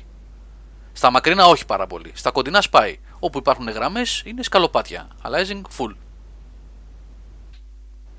Τι να πω. Μα, μα, μακάρι, μακάρι άμα θα βγει στο Pro να τρέχει σε Α, και το πιο Drive Club. καθαρή. Και το Drive Club έχει πολύ, είναι πολύ θολό και σπασμένα γραφικά. Ναι, το Drive Club είναι μεγάλη διαφορά σε σύγκριση με το κανονικό παιχνίδι. Βέβαια, εντάξει, δεν είναι αυτό το πράγμα που είχα διαβάσει σε κάτι κείμενα που λέγανε εντάξει, το παιχνίδι σα- είναι σαν του 2001. Εντάξει, υπερβολή μέχρι εκεί που δεν πάει από ορισμένους. Είναι αρκετά κατεβασμένη ανάλυση, το βλέπεις θολούρε τριγύρω, βλέπεις σπασμένα πράγματα, αλλά εντάξει, συνεχίζει να είναι ένα παιχνίδι το οποίο το βλέπεις σε VR, είναι καλά τα γραφικά του για το VR, δεν είναι τόσο καλά. Εγώ νομίζω ότι από πέρσι είχα πει ε, από τον ε, Οκτώβριο πέρσι που είχα πάει στο Paris Game Week και ήταν η πρώτη μου επαφή με το PSVR νομίζω τότε. Ε, νομίζω τότε ήταν η πρώτη επαφή με το PSVR. Ναι, η δεύτερη ήταν στην E3 μετά. Ότι τα γραφικά θα τα δείτε κατεβασμένα επίπεδου PlayStation 2-3. Αν θυμάμαι καλά, κάτι τέτοιο σας είχα πει. Το- ε, Έτσι ήταν; Early, ναι, ναι, εκεί είναι. Λοιπόν, ε, εκεί παίζουν τα γραφικά. Όχι όταν τα βλέπετε στην τηλεόραση σε mirror mode που παίζει ο άλλος, αλλά όταν τα βλέπετε μέσα από το headset. Ναι. Και για αυτό τα παιχνίδια τα οποία δουλεύουν με vector graphics όπως το Battlezone και όλα αυτά Και το είναι Bound. πολύ Ναι, και το ναι, Bound ναι, ναι. και το Res είναι πολύ πιο καθαρά και πολύ πιο εντυπωσιακά. Τα βλέπεις δηλαδή και τα Πιεστό. χαίρεσαι. Εκεί πέρα νιώθεις ότι είναι κάτι πάρα πολύ εντυπωσιακό. Το Battlezone για την ώρα είναι ό,τι πιο όμορφο έχω δει στο VR. Μπόλεκ είχα πει PS2. Μπράβο, θυμάσαι σωστά. Ε, ωραία, είναι ένα κλικ επάνω. Είναι σαν να βλέπετε τα πρώτα παιχνίδια του PlayStation 3. Θα θυμάστε που ήταν και λίγο θολά έτσι. Τα multiplatform που δεν κάνανε και καλή δουλειά. Ε, Ε. εκεί, εκεί είναι. Ε, Wii, Άλεξ. βασικά. Wii θα έλεγα. Ε, εντάξει. Εκεί, εκεί είναι. Είναι 480p προς 720, κάπου στο ενδιάμεσο βρίσκεσαι. ναι, ναι, ναι, κάπου εκεί είναι. Κάπου εκεί είναι. Τα παιχνίδια Ναι, το της- λέγαμε αυτό Ναι. όταν είχες γυρίσει από την E3. Θυμάσαι που είχες δει εκείνο το, το Star Trek, το Bridge Crew; Το Bridge Crew, ναι. Το οποίο ευτυχώς Που βγαίνει και φαινόταν στο πολύ PS. χάλια, ρε φιλέ. Ε, έτσι θα είναι Δεν- και στο. Ναι, έτσι θα είναι. Μην νομίζεις. Δηλαδή υπάρχουν συμβιβασμοί σε αυτά, αλλά που πρέπει να γίνουν. Έτσι όπως το περιγράφετε, έχω την εντύπωση ότι είναι ένα κλικ λίγο πιο πάνω. Τώρα μπορώ να έχω καταλάβει και λάθος, αλλά έχω την εντύπωση ότι είναι ένα κλικ πιο πάνω από αυτό το χάλι που είχαμε δει. Γιατί αυτό ήταν παρά ήταν, δηλαδή ήταν πολύ χάλια. Από... Δεν θυμάμαι τώρα ποιο ήταν αυτό που είχαμε δει. Να σου πω την αλήθεια. Θυμάμαι ότι συζητούσαμε για το, το Star Trek, το Bridge Group, το είχαμε δει εμείς από τα βίντεο που ήταν πολύ χάλια, τετραγωνιζέ τελείως, δηλαδή anti-aliasing 0. Ναι, και... είναι πολύ χαμηλή η Ναι. ποιότητά του. Εγώ Δεν ξέρω, Εγώ όμω. θέλω να το δω γιατί είμαι μεγάλο geek, αλλά αυτό είναι δικό μου fail, δεν έχει να κάνει με το Να σας παιχνίδι. πω όμως, εγώ το Bridge Crew το είχα δει σε PC σε Oculus. Και η ποιότητα των γραφικών δεν ήταν τόσο κακή. Δηλαδή είχε πιο πολλά πολύγωνα κτλ.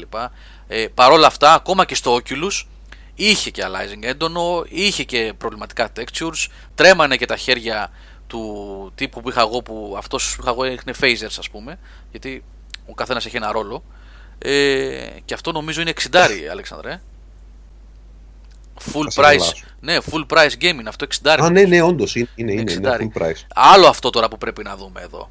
Πρέπει να δούμε τα παιχνίδια που ζητάνε 60 κατά πόσο είναι πραγματικά full παιχνίδια που σηκωνουν Μμμ. και αξίζουν το 60 ή ένα gimmick, ένα tech demo το οποίο τελικά γιατί έχεις παιχνίδια VR που είναι στα 9 ευρώ το Tumble Ναι. το οποίο εγώ επιμένω ότι είναι πάρα πολύ ωραίο παιχνίδι, πάρα πολύ έξυπνο, ε, αλλά για άλλους λόγους. Ε, έχει το 20 που είναι το Until Dawn και έχεις και τα 60 που είναι Riggs και Eve, έτσι. ναι. Πρέπει να τα δούμε αυτά, για να τα ζυγίσουμε. Κατά Ναι, πόσο ισχύει, αξίζουν. όχι. ναι. Κοίτα, εντάξει, δεν θα βλέπεις τόσο εύκολα με 9, γιατί εντάξει, κοστίζει φαντάζομαι πολύ παραπάνω να αναπτύξεις κάτι τέτοιο. Οπότε φαντάζομαι αυτά τα παιχνίδια που είναι μέχρι 20 ευρώ είναι τα arcades. Αλλά αυτά τα οποία θα δι- ζητάνε full price πρέπει να δίνουν κάτι πολύ ψηλό για να ε, σεταριστείς. Κάτσε, είπε κάτι ο Amiga. Το Tron πρέπει να βγάλουν σε Ναι, VR. ναι, ναι. Ε, Ε, το Battlezone. Ναι. το Battlezone είναι το Tron. Βασικά το Tron είναι εμπνευσμένο πάνω στα γραφικά του πρώτου Battlezone. Στην ουσία. Και το καινούριο το Battlezone είναι, είναι το Tron πάλι. Δεν μπορείς να το περιγράψεις αλλιώς. Το Αλλά- Drive. Ναι. Ισχύει ότι αυτή τη στιγμή η τεχνολογία θα σου δώσει πιο κατώτερα γραφικά αυτά που θα πω. Αρκετά κατώτερα γραφικά σε σχέση με αυτά που θα δεις σε μια καλή τηλεόραση. Και γι' αυτό είναι ίσως ε, πολύ εντυπωσιακό εδώ θα μπορέσει να γεμίσει η αγορά με remaster. Γιατί τα πιο παλιά παιχνίδια, τα οποία θα τα τρέξει πολύ πιο άνετα και καθαρά, αυτά μπορείς πολύ πιο εύκολα να τα δεις με κάποιες υποχωρήσεις στο VR. Λοιπόν, πάμε για Και παιχνίδια τρίωρο. της Nintendo. Πάμε για τρίωρο σήμερα. Α, για αυτό της Nintendo πήγα να σα πω προηγουμένως. Ε, που είπε κάποιο παιδί, ποιος το είπε, ο Μιχάλης το είπε, ότι θα ταιριάζουν τι. Τέλος πάντων, ε, υπάρχει ένα mini game στο ε, Playroom VR ε, το οποίο είναι σαν να παίζεις ένα 3D platformer. Δεν ξέρω αν το δοκίμασες Αλεξανδρέ, αυτό που είστε και σε Το λες. όρθιος. Είναι αυτό που στέκεσαι όρθιος και προχωράς σε ένα διάδρομο, σε ένα, έτσι με χόρτα και καλά σε ένα χωράφι. σε Όχι, ένα- δεν το είδα αυτό.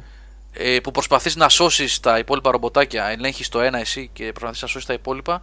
Όχι, όχι, δεν το είδα αυτό. Έπαιξα αυτό που ήταν με τη γάτα και εκείνο με το, Με τον Godzilla. τέρας, Με τον Godzilla, με ναι. τον Godzilla Ναι, ναι. και Λοιπόν, το άλλο με το σαλούν. υπάρχει ένα στο οποίο παίζουν, παίζει ή ένας ή δύο. Γιατί έχει και co-op, ας πούμε. Ε, το οποίο είναι σαν ένα 3D platformer.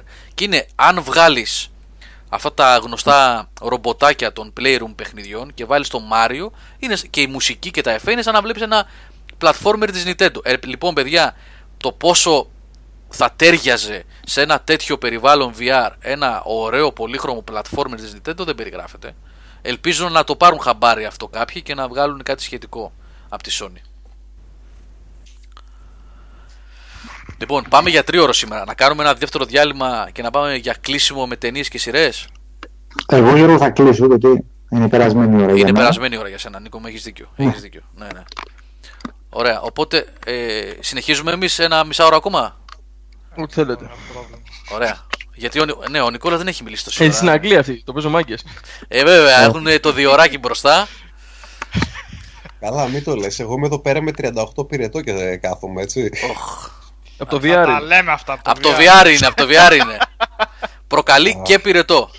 Προγραμμή και πυρετό, ε. Λοιπόν, ένα δεύτερο διάλειμμα, δύο κομματάκια και πάμε για ε, λίγο ταινίες, λίγο σειρές να κλείσουμε. Ε, Καλή θα πω μένα, παιδιά. γεια σου Νικολάκη, καλό βράδυ, ευχαριστούμε πάρα πολύ. Φιλιά, φιλιά πολλά. Πάμε.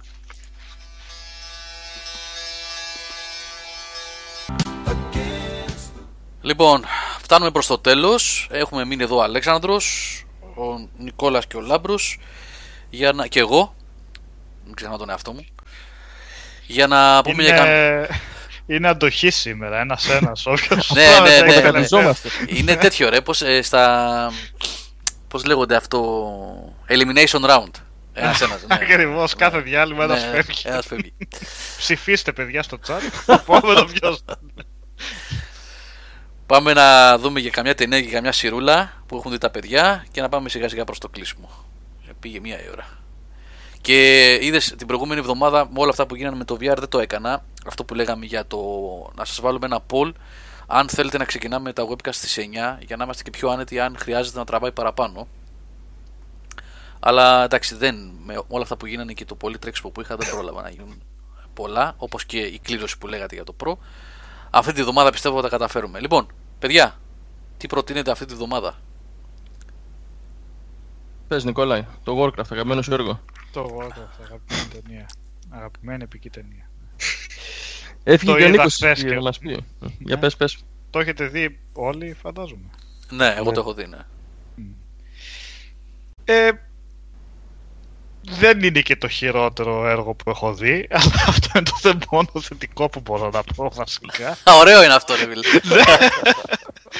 Γιατί η ταινία εντάξει, απλά κυλάει, δεν ήταν σε κανένα σημείο που να με κουράσει και να πω «Ωχ, θα το τρέξω ή θα το κλείσω όπως είχε γίνει με το Civil War, αλλά έμεινα στο κινηματογράφο δυστυχώς. ε, εντάξει, δεν, ούτε η επικούρα ήταν σε καμία περίπτωση όπως περιμένεις από μια τέτοια ταινία, με τόσο ψηλό budget ειδικά. Οι ηθοποιοί πόσο μισκάστ ήταν αυτό που είχε η ταινία, δηλαδή αυτόν τον ε, Dominic Cooper, δεν τον λένε που βάλουν για βασιλιά, δεν έπιθε καθόλου. Καθόλου όμως, έτσι. Καθόλου, πραγματικά δεν μπορώ να... Από τις χειρότερες επιλογές μάλλον που θα μπορούσα Αυτό να με το στέμα το είδες και εσύ το βλέπα μόνο εγώ ότι είναι σαν να του πέφτει. Ναι, Όλος ήταν ήταν ιδέα μου, σαν να έτσι. πέφτει γενικότερα. ναι.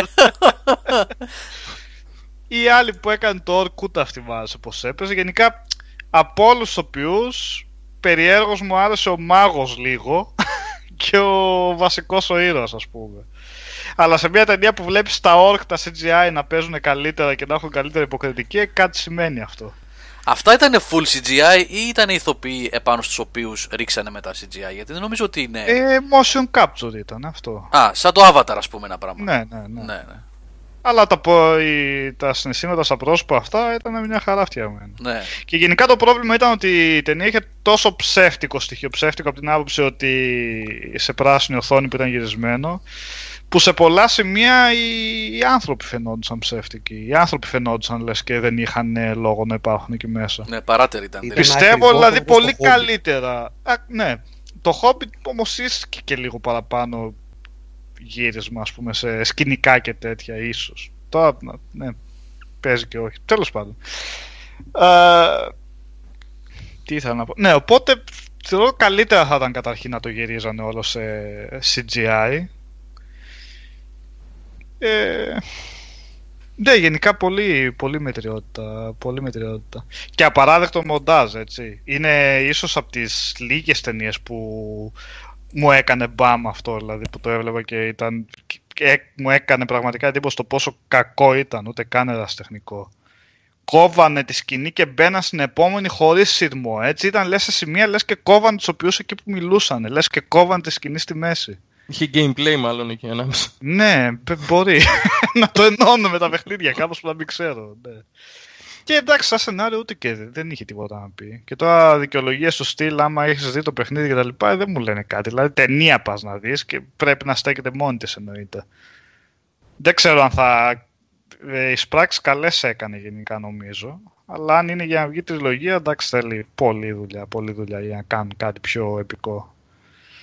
Εδώ πέρα δηλαδή δεν σου δημιούργησε το συνέστημα ότι έρχεται, έρχονται οι ορδές από τη μία για να πολεμήσουν με το βασίλειο και αυτά. Απλά σου έκανε την αίσθηση μιας δύο γειτονικές μικρές χώρες, ας πούμε. Πώς θα το πω έτσι. ε. Πήγε τώρα ο βασιλιάς να κλείσει την πύλη εκεί πέρα, δεν κεράει αυτός και άλλοι 500 νοματέ, ας πούμε. Εντάξει, ε, δεν σε πείθει αυτό για επική σύραξη, εντάξει.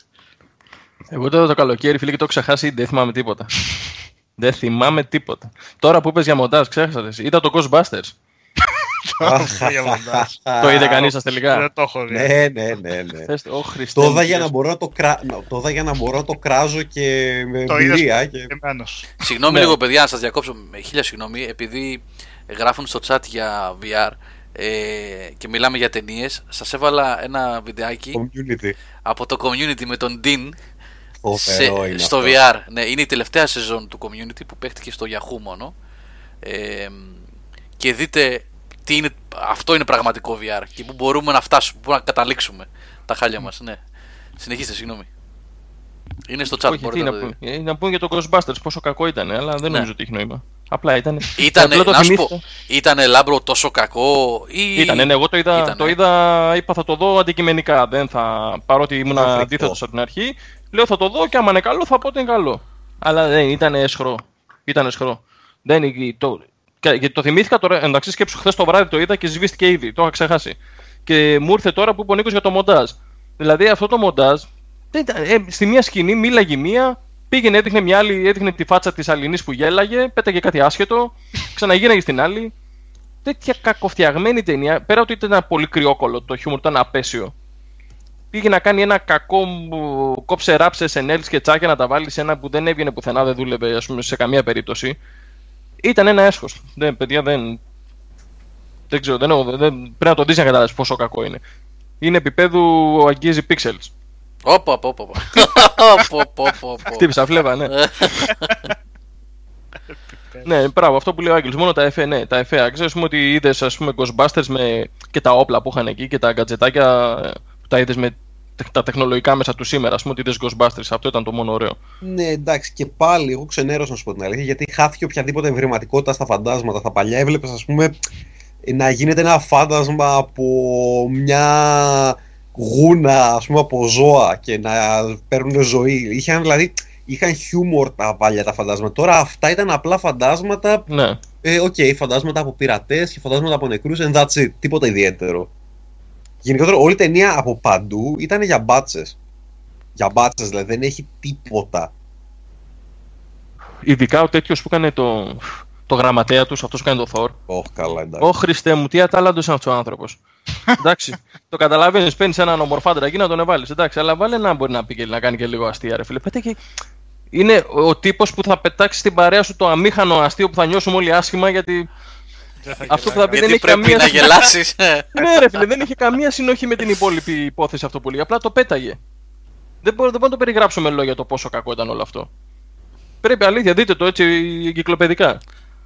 Καλά, κάποια στιγμή. ναι. Ναι, όχι, δες το δηλαδή να, να Α. καταλάβεις. Αφού είδα το, αφού είδα το Apocalypse βασικά.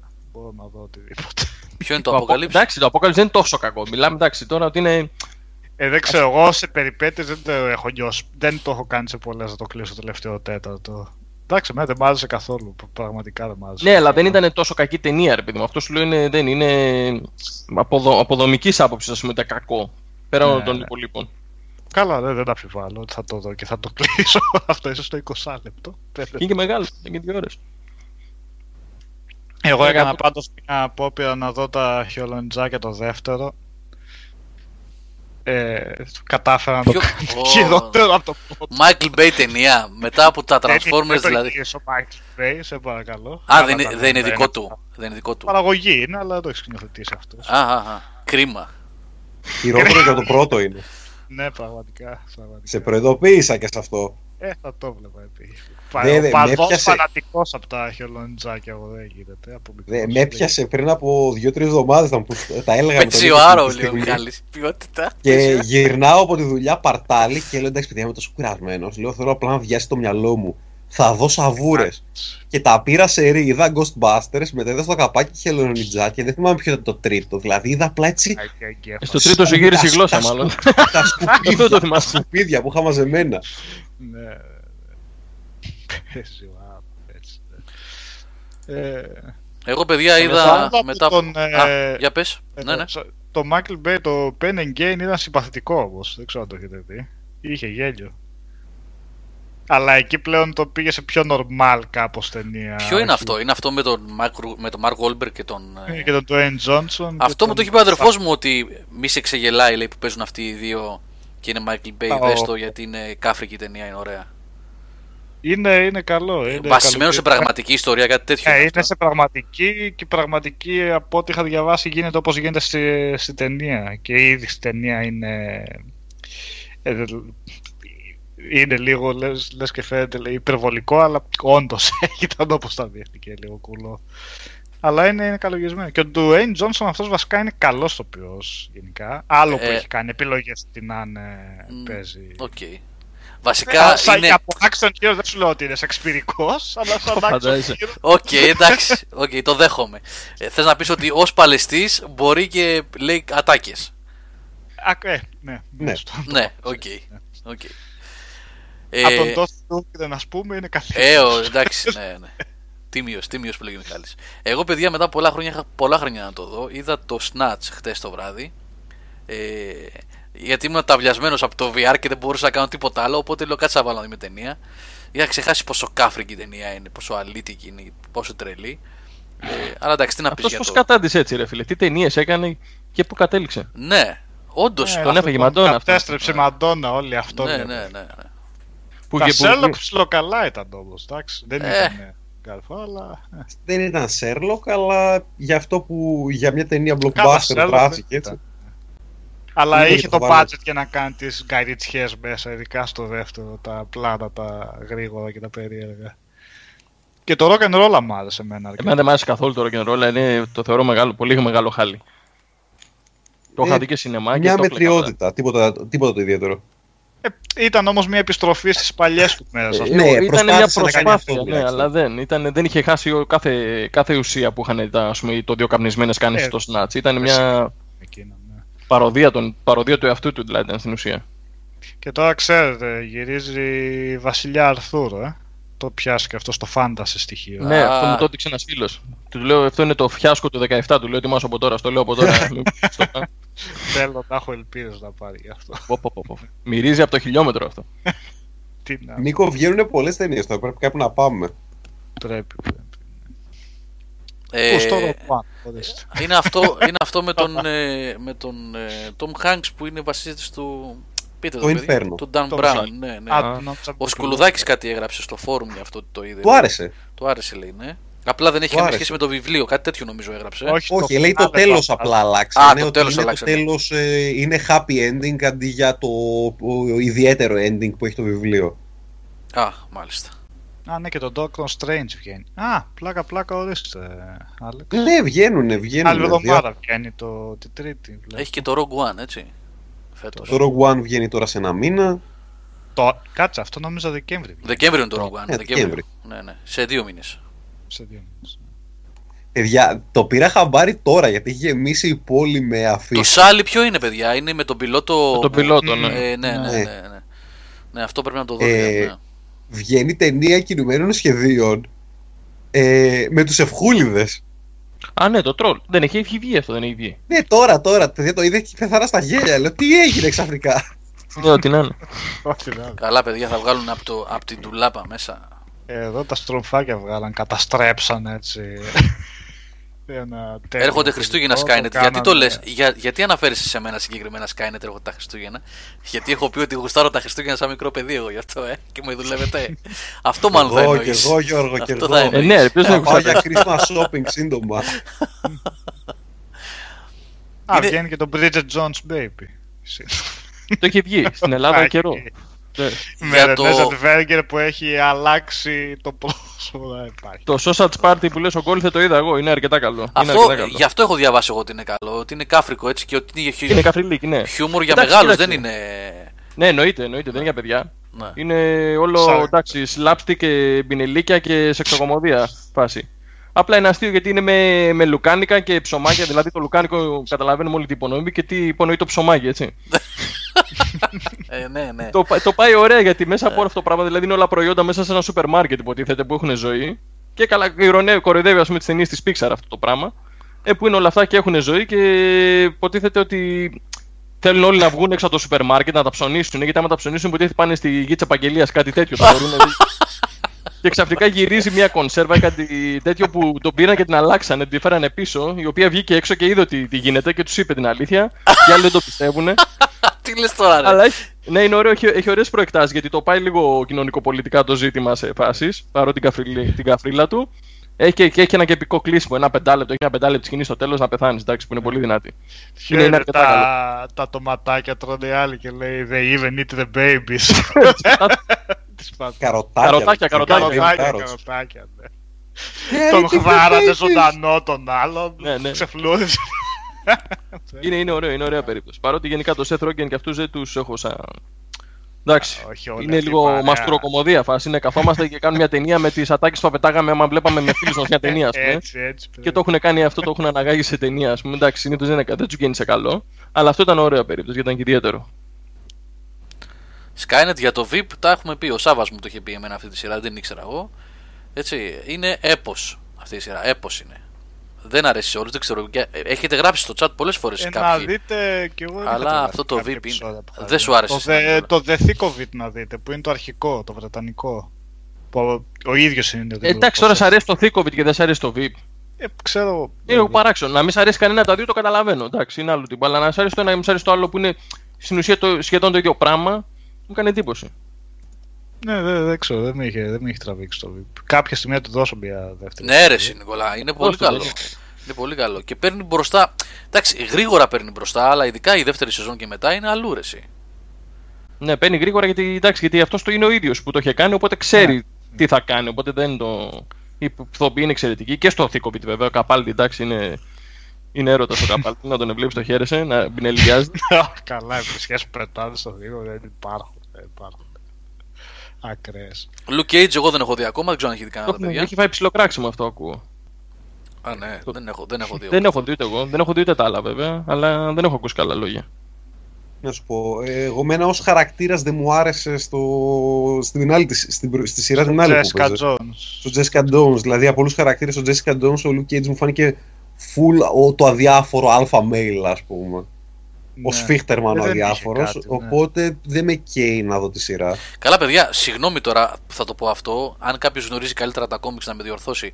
Αλλά ο Luke Cage δεν ήταν και ποτέ κανένας φοβερός χαρακτήρας και στα κόμιξ. Εγώ τουλάχιστον. Ο Luke Cage. Ε, ξέρεις τι, ξεπίδησε, ε, θα το θυμάσαι. εσύ, Ήταν εκείνη η εποχή, ρε παιδί μου, που πήγα να, να βγάλουν και άλλα πράγματα στα κόμικ, γιατί ήταν και λίγο κάπως. Ότι ήταν τη δεκαετία τώρα 70 προς 80, πότε ήταν, να βγάλουμε και ένα μαύρο ήρωα. Ακριβώς. Είχαν βγάλει τότε τον Luke Να Cage, ταυτιστούν είχαν και οι βάλει μαύροι αναγνώστες, ας τον πούμε. ε, Fal- Falcon, τον λένε, που παίζει και στα Marvel. Στα... Ναι, ναι, το Falcon. Ναι, ο οποίος ήταν εντελώς 70s και οι δύο 70s με άφρο και έτσι μαλλί, ας πούμε. Ναι, στα κόμιξ που πρόλαβα εγώ τέλη δεκαετίας 70, αρχές δεκαετίας 80. Βασικά μέχρι τα μέσα της δεκαετίας του 80, αυτά που βλέπαμε στην Ελλάδα εμείς ήταν των 70s στα κόμιξ. της Αμερικής. Δεν ήταν ε, ταυτόχρονες κυκλοφορίες και είχε πολύ, πολύ σε βεντίλα ρε παιδί μου εκεί μέχρι 83-84 στις Marvel τις εκδόσεις όπου βρίσκαμε. Και ναι, όντως όπως το λες Λαμπρό, είναι, βάζανε μαύρους έτσι για να. Ναι, ναι, γίνει είναι αυτό. Political Και η DC, correct. έτσι. Ναι, ναι. Και η DC, ας πούμε, ότι έβγαλε κάποια στιγμή και στο 80 έβγαλε μαύρο Green Lantern, ας πούμε. Δεν είναι τυχαία. Προχωράγαν και καταλαβαίνουν ότι υπάρχει και αυτό το κοινό και πρέπει να το πιάσουμε και αυτό το κοινό. Και μπήκαν τέτοιοι χαρακτήρες. Και ο Luke Cage, ας πούμε, ότι είναι γι' αυτό και η σειρά πιάνει όλη τη μαύρη κουλτούρα και από μουσική και από τις γειτονιές. ναι. Γι' αυτό τώρα, τώρα, αν βγαίνει καλό, δεν το ξέρω, δεν το έχω δει. Δεν, τα, έχω- δεν τις βλέπω τις σειρές Marvel. Δεν προλαβαίνω, όχι τι σνομπάρω. Αλλά Είναι τόσο πολλά. Αλέξανδρε, σε βλέπω σχολιάζει για το Independence Day 2. Μια χαρά σ' άρεσε το κινηματογράφο. Θυμάμαι εγώ. Ου. Δεν θυμάσαι καλά, μάλλον. Άλλη υπερτενία. Κώστα, Αμίγκα, GeForce ρε εσύ, Ω, έτσι, και πω, τα μυαλά στα χάκελα. Κλάφαμε και τα GeForce. λεφτά. Καλά. GeForce. Τι, τι κάρτον, τι ωραίο. Ε, Λοιπόν, Black άσε, μην Mirror πιάσουμε και τώρα είναι τα παλιά. Φυσικά. Ναι. Έλα, α, Black Black Mirror Mirror βγαίνει. Ναι. Ή όχι, 21. Πότε. 21, ναι, την Παρασκευή. Τρίτη σεζόν. Παρασκευή δεν είναι 21. 6 επεισόδια κιόλας. Ναι, ναι, Σαν Παρασκευή, δύο σεζόν Παρασκευή. μαζί ουσιαστικά. Το Magnificent 7 το είδε κανείς, μήπως. Όχι, το απλά έχω καινούριο. διαβάσει κάποια Όχι. reviews. Έχω διαβάσει και δεν ήταν και άσχημα τα reviews που διάβασα τώρα, δεν ξέρω. βέβαια. Εγώ καμία όρεξη δεν έχω να το δω τώρα αυτό. Δεν το ξέρω καν. Ε, είναι το western, remake το του δικό. Magnificent 7 που είναι remake των 7 Samurai. Ναι. Ναι, Το δεν, δε- το, δεν το έχω πάρει χαμπάρι ότι υπάρχει remake καν. Ναι, με Ε, τον τώρα Denzel βγήκε. Washington, Chris Pratt που τον πάνε για ενδεχόμενο action hero. Ναι, τώρα αυτός πώς την είδε action hero Chris Pratt, δεν το Ε, καταλαβαίνω. δεν ξέρω, πολύ περίεργος Έλατε. πώς το βγήκε αυτό. Στον Συμπαθέστατος Guardians of the Galaxy, κατά τα ε, άλλα, ήταν, αλλά- αλλά Στο Δεν Jurassic είναι- μα Park. δηλαδή, Δεν είναι για action hero, παιδιά. ο Αυτό, τύπος. Ο αυτό. τύπος είναι για να παίζει ρομαντικές κομμεντί. Ε, παίξε κομμωδία, ρε παιδί, αυτό που κάνεις. Το, το συμπαθή έτσι τσάμπι τυπάκο. Ακριβώς. Everyday. ναι, κάπως έτσι. Εγώ είδα το The Good Place, το έχει πάρει κανείς χαμπάρι αυτό; Όχι. Σειρά. Τώρα, Ταινία. Είναι, είναι αυτού του τύπου που έκανε, ήταν στο Parks and Recreation και κάνει και τον Brooklyn Nine-Nine. Α, Αυτός ο Mike Sura, αν θυμάσαι που λέγαμε και μια Πώς το φορά. είπες, good; The Good Place. Παίζει αυτή που έπαιζε στη Veronica Mars. Δεν ξεχνάω το όνομά της τώρα. Ναι. Και ο, Παλιά- το, το- Στην παλιά ταινία. τι, Kristen όχι, Bell. Βερόνικα τι, αυτή πώ την είπες; Kristen Bell. Αυτή, μπράβο, ναι. Στη σειρά μου, ρε, που έκανε μια κοριτσάκι, μια μαθήτρια που ήταν detective, κάτι τέτοιο. Δεν το έχω δει. Ε, Πολύ γνωστό. Το τέτοιο δεν έπαιζε στο Heroes αυτή, πώς λέγεται. Στο Heroes που έκανε cheerleader, όχι, άλλοι είναι εκείνοι. Απλά νομίζω μοιάζουν. Δεν το έχω δει και το Heroes, να σου πω, αλλά νομίζω δεν έπεσε σε αυτό. Τέλος πάντων, αυτή η ηθοποιός. Ε, υποτίθεται είναι μια κομμωδία αυτού νου που κάνει και τον Brooklyn Και Nine-Nine όπως και ήταν. έπαιζε. Sorry. Έπαιζε. Εντάξει, πάσο, δεν το έχω δει το Heroes. Ε, αλλά δεν μ' άρεσε ρε γάμο το. Έχω δει τέσσερα επεισόδια. Είναι πολύ συμπαθητικό, έχει ωραία υπόθεση, έχει ωραίο setting, αλλά δεν έχει γέλιο. Δεν είναι, δεν είναι τόσο κομμωδία, είναι περισσότερο sitcom, ας πούμε. Το, το concept είναι ότι και καλά πεθαίνουν. ε, Είναι, όσοι έχουν πεθάνει πάνε σε ένα εικονικό παράδεισο που λέγεται The Good Place, που είναι όλα όμορφα και εναρμονισμένα και όλα τέλεια και έχουν φτιαχτεί όλα υπέροχα. Και είναι πολύ ωραίο όπω το έχουν στήσει όλο αυτό. Αλλά μετά ε, και υποτίθεται ότι έχουν πάει εκεί πέρα οι καλύτεροι, η ελίτ, ας πούμε, αυτοί που ήταν πραγματικά οι πιο καλοί άνθρωποι. Οι αφρόκρεμα. Άνθρωποι που ήταν σε. Ο άλλος δούλευε, βοηθούσε, ξέρω εγώ, τον οποιοδήποτε. Τέτοιοι άνθρωποι όλοι. Και αυτή μετά παρουσιάζει, λέει, ας πούμε, τον Dean στο τέλος του πρώτου επεισοδίου, ότι κατά λάθος έχει πάει αυτή. Ότι αυτή ήταν ε, ψιλορεμάλι. Μμ. Και έχει πάει κατά λάθος. Και ξεκινάει τώρα μια κατάσταση πραγμάτων. Το οποίο είναι, πολύ, είναι έτσι ευχάριστο να το δεις σαν sitcom, αλλά δεν έχει καθόλου χιούμορ. Δηλαδή δεν, το βλέπεις και δεν γελάς. Και αυτό είναι ένα, είναι ένα πρόβλημα για κομμωδίες. Ούτε καν για την ώρα του φαγητού δηλαδή. Ε, για το φαΐ εντάξει, μπορεί. Ναι, για το φαΐ μπορεί. Γιατί δεν έχω σειρά για το φαΐ τώρα. Έχω, έχω ένα Αυτή- πρόβλημα εδώ πέρα. Σειρά για το φαΐ, έτσι, ναι. Ε, ναι, ναι. Έτσι, έτσι. Παλιά βλέπαμε το Fraser εδώ πέρα, μας τέλειωσε Α, το ρε, Seinfeld. φίλε, Μια χαρά αυτό ήταν. το- αυτό. Το Seinfeld το Fraser. δες όλο; Όλο, όλο. Καλά, η τελευταία σεζόν απαράδεκτη έπρεπε. Έλα ρε, όχι δεν έγινε παράδειγμα. Ναι, η τελευταία κα- ναι, φαίνεται έκανε πολύ πτώση. Το Αλλά όλο το Fraser. υπόλοιπο εντάξει, πολύ γέλιο. Ό,τι να είναι σειρά. Ξανά το Fraser από την αρχή για το φαγητό. Ξανά. Το Εγώ αυτό ξαναβλέπω, ε, κάνω. αυτό ενώ μαγειρεύω. Μπορείς, κοίταξε, μπορείς την ώρα που μαγειρεύεις να βλέπεις Fraser και την ώρα που τρως να βλέπεις Everybody Loves Raymond. Ε, αυτό το έχω. Α, χάνεις. Ωραία. Οπωσδήποτε, οπωσδήποτε. Βρέθηκε. οπωσδήποτε. 20 λεπτά είναι αυτά; Ε, ναι, 25 εκεί. Ναι. Μια χαρά. Γιατί το Last Man on Earth λίγο το βαρέθηκα από την αλήθεια. Αυτό πρέπει να έκανε νωρίς κοιλιά από ό,τι κατάλαβα. Μμμ. Λίγο. Είναι καλά τα πρώτα επεισόδια που είναι μόνος του και με το που Ναι. μπαίνουν και άλλοι χαρακτήρες μέσα ξαναχαλάει. Μετά στη δεύτερη σεζόν το πρώτο επεισόδιο είναι απίστευτο και μετά ξαναμπαίνουν Ω. άλλοι χαρακτήρες και ξαναβαριέσαι. Με το F16 που είναι. Ναι, και F16 με το βομβαρδιστικό το stealth. Ναι, ναι, ναι. Μέσα στη ρε, πόλη κα- πήραν τα, για όχημα για κάτω τις βόλτες ένα βομβαρδιστικό και πηγαίνουν με τις ρόδες έτσι. Αξίζει από αυτή τη σειρά να δεις το πρώτο επεισόδιο την πρώτη σεζόν και το πρώτο επεισόδιο τη δεύτερη σεζόν. Έτσι, τα Ε. πρώτα που δεν έχει πολλούς άλλους ανθρώπους. Εκεί απλά κλαις από το γέλιο. Ναι, αλλά δεν έχει. Α, και το Ναι, Ατλάντα. αλλά να μετά δείτε. δεν λέει τίποτα. Λέω- Ποιο; Το Ατλάντα. Αυτό. Α, Έξι επεισόδια έχουν βγει. Είναι του Donald Glover. Είναι αυτός ο. Που, έλα, που έκανε τον Troy στο community. Από το community, ναι. Το οποίο Α. το γράφει μόνος του. Αυτός γενικά είναι παι- παιδί περίπτωση ο τύπος. Ήταν, έγραφε για το 30 Rock όταν ήταν ακόμα φοιτητής. Ε, έχει βγάλει και hip hop δίσκο, έχει κάνει stand-up, είναι πολύ πράγμα γενικά και έγραψε και σειρά. Γι' αυτό τώρα μην κάνω και spoiler, τέλος πάντων, άστο δεν το λέω. Κατάλαβες Γιώργο, μάλλον, και όσοι έχετε δει. Κάτι που συνέβη στο community. Ναι, ναι, ναι. Ε, ότι είπε να κάνει δική του σειρά και είναι πολύ ενδιαφέρουσα, πολύ καλογραμμένη κατά βασικά. Αυτό είναι το, το βασικό της. Είναι ημιβιογραφική, ότι είναι αυτός ο τυπάκος που ζει στην Ατλάντα και προσπαθεί να τα φέρει βόλτα, έχει ένα παιδί, δουλειά δεν έχει ε, και κάνει το manager ενός άλλου έτσι, ψιλοπαρτάλι και αυτός ο ξάδερφός του που προσπαθεί να γίνει rapper. Είναι σε αυτό το στυλάκι το, που κάνουν σειρές οι stand-up comedians, ας πούμε, πώς έκανε ο Λούι, αυτό το που είναι λίγο δράμα, λίγο κωμωδία. Μμ, μμ. Το έκανε, ας πούμε, όπως έκανε ή ο Αζίζ, ο, Αζ, ο Αζίζ Ανζάρη που έκανε το καλοκαίρι Ναι, το Master Master of of None. Είναι σε αυτό το μοτίβο. Απλά είναι, είναι πολύ ωραίο γιατί και το, όσο, όσο το, το δραματικό του μέρος είναι ωραίο και το κωμικό του μέρος είναι ωραίο. Δηλαδή πετάει αστεία, καλά αστεία και μετρημένα εκεί που πρέπει όσα πρέπει. Έχει πολύ ωραίους διαλόγους, είναι, είναι πολύ καλοφτιαγμένο. Γενικά αξίζει πάρα πολύ. Και έχει ακουστεί και πολύ, θα το έχει πάρει ταυτή σας. Ναι, κάπου. Ρίχτε μια ματιά, 5-6 επεισόδια έχουν βγει, νομίζω τώρα βγήκε το έκτο προχθές. Ενδιαφέρον. Άντε να δούμε και το Westworld βασικά. Ναι. Τώρα που είπες για ένα επεισόδιο τώρα.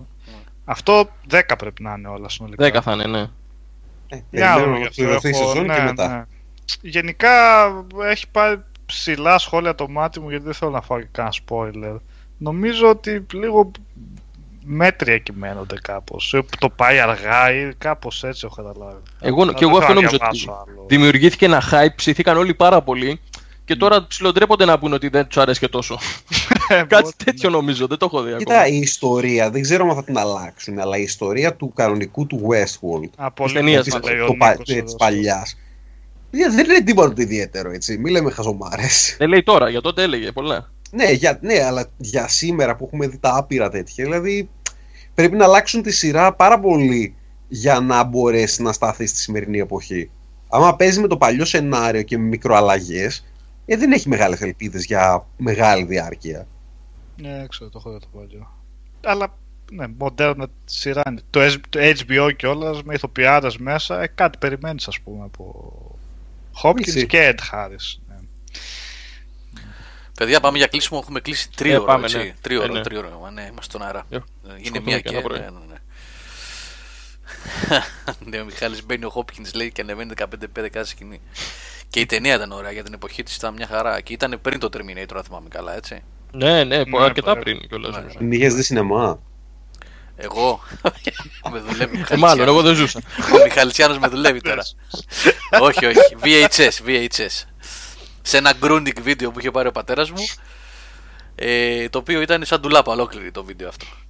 Grundig Είχε και- VHS. Είχε και γκρουν, είχε Grundig και βίντεο, μόνο τηλεοράσεις είχαμε. Ναι, ναι, Σαν βι- ένα φίλο μου που λέει ήταν ο πατέρας μου και ήθελα να αποφασίσουν την πραγματική ιστορία αν θα αγοράσουμε βίντεο ή κόπεδο. Τελικά πήραμε βίντεο. Ε, ναι, κοντά ήταν. Κοντά ήταν. Οι τιμές κοντά ήταν τότε. Ναι. Καλά Λοιπόν, πήγε. Ναι. Πες του η αγορά. ναι, ναι. Αν πήρε βίντεο ήταν, ε, ήταν σωστή η επένδυση. Έτσι όπως είναι με τα ένφια και αυτά τώρα πες να είναι κερδισμένο. Λοιπόν, αυτά παιδιά από εμάς για σήμερα. Ευχαριστούμε πάρα πολύ για την παρέα. Μείνατε μέχρι αργά έτσι. Ελπίζουμε να περάσετε καλά. Λοιπόν, ε, μέσα στη βδομάδα περισσότερα έχουμε reviews. Έχουμε, έχουμε Battlefield, έχουμε VR reviews, έχουμε διάφορα. Έχουμε πολλά ακόμα. Θα τα λέμε. Ευχαριστούμε για την παρέα. Ε, μέχρι το τέλος άντεξε Αλέξανδρος Μιχαλητσιάνος, Νικόλας Μαρκόγλου, Λάμπρος Δημακόπουλος και ακούσατε και πιο πριν βέβαια Νίκο Πλωμαριτέλη και Χριστολιάπη. Πάμε πολλά σήμερα. Μετά το διάλειμμα μείνετε να δείτε ποιοι θα μείνουν, έτσι. Τραγούδια μόνο θα ακούσετε. λοιπόν, φιλιά, να είστε καλά. να καλό παίζουμε βράδυ. τέτοιο. Να παίζουμε τη σημαία σαν την ΕΡΤ. Ναι. Ναι, ναι, ναι, τη σωστό, λογέρα. σωστό όπως κάναμε. Το κλείσιμο. Τι- τι- Και την κουδούνα. Και την κουδούνα.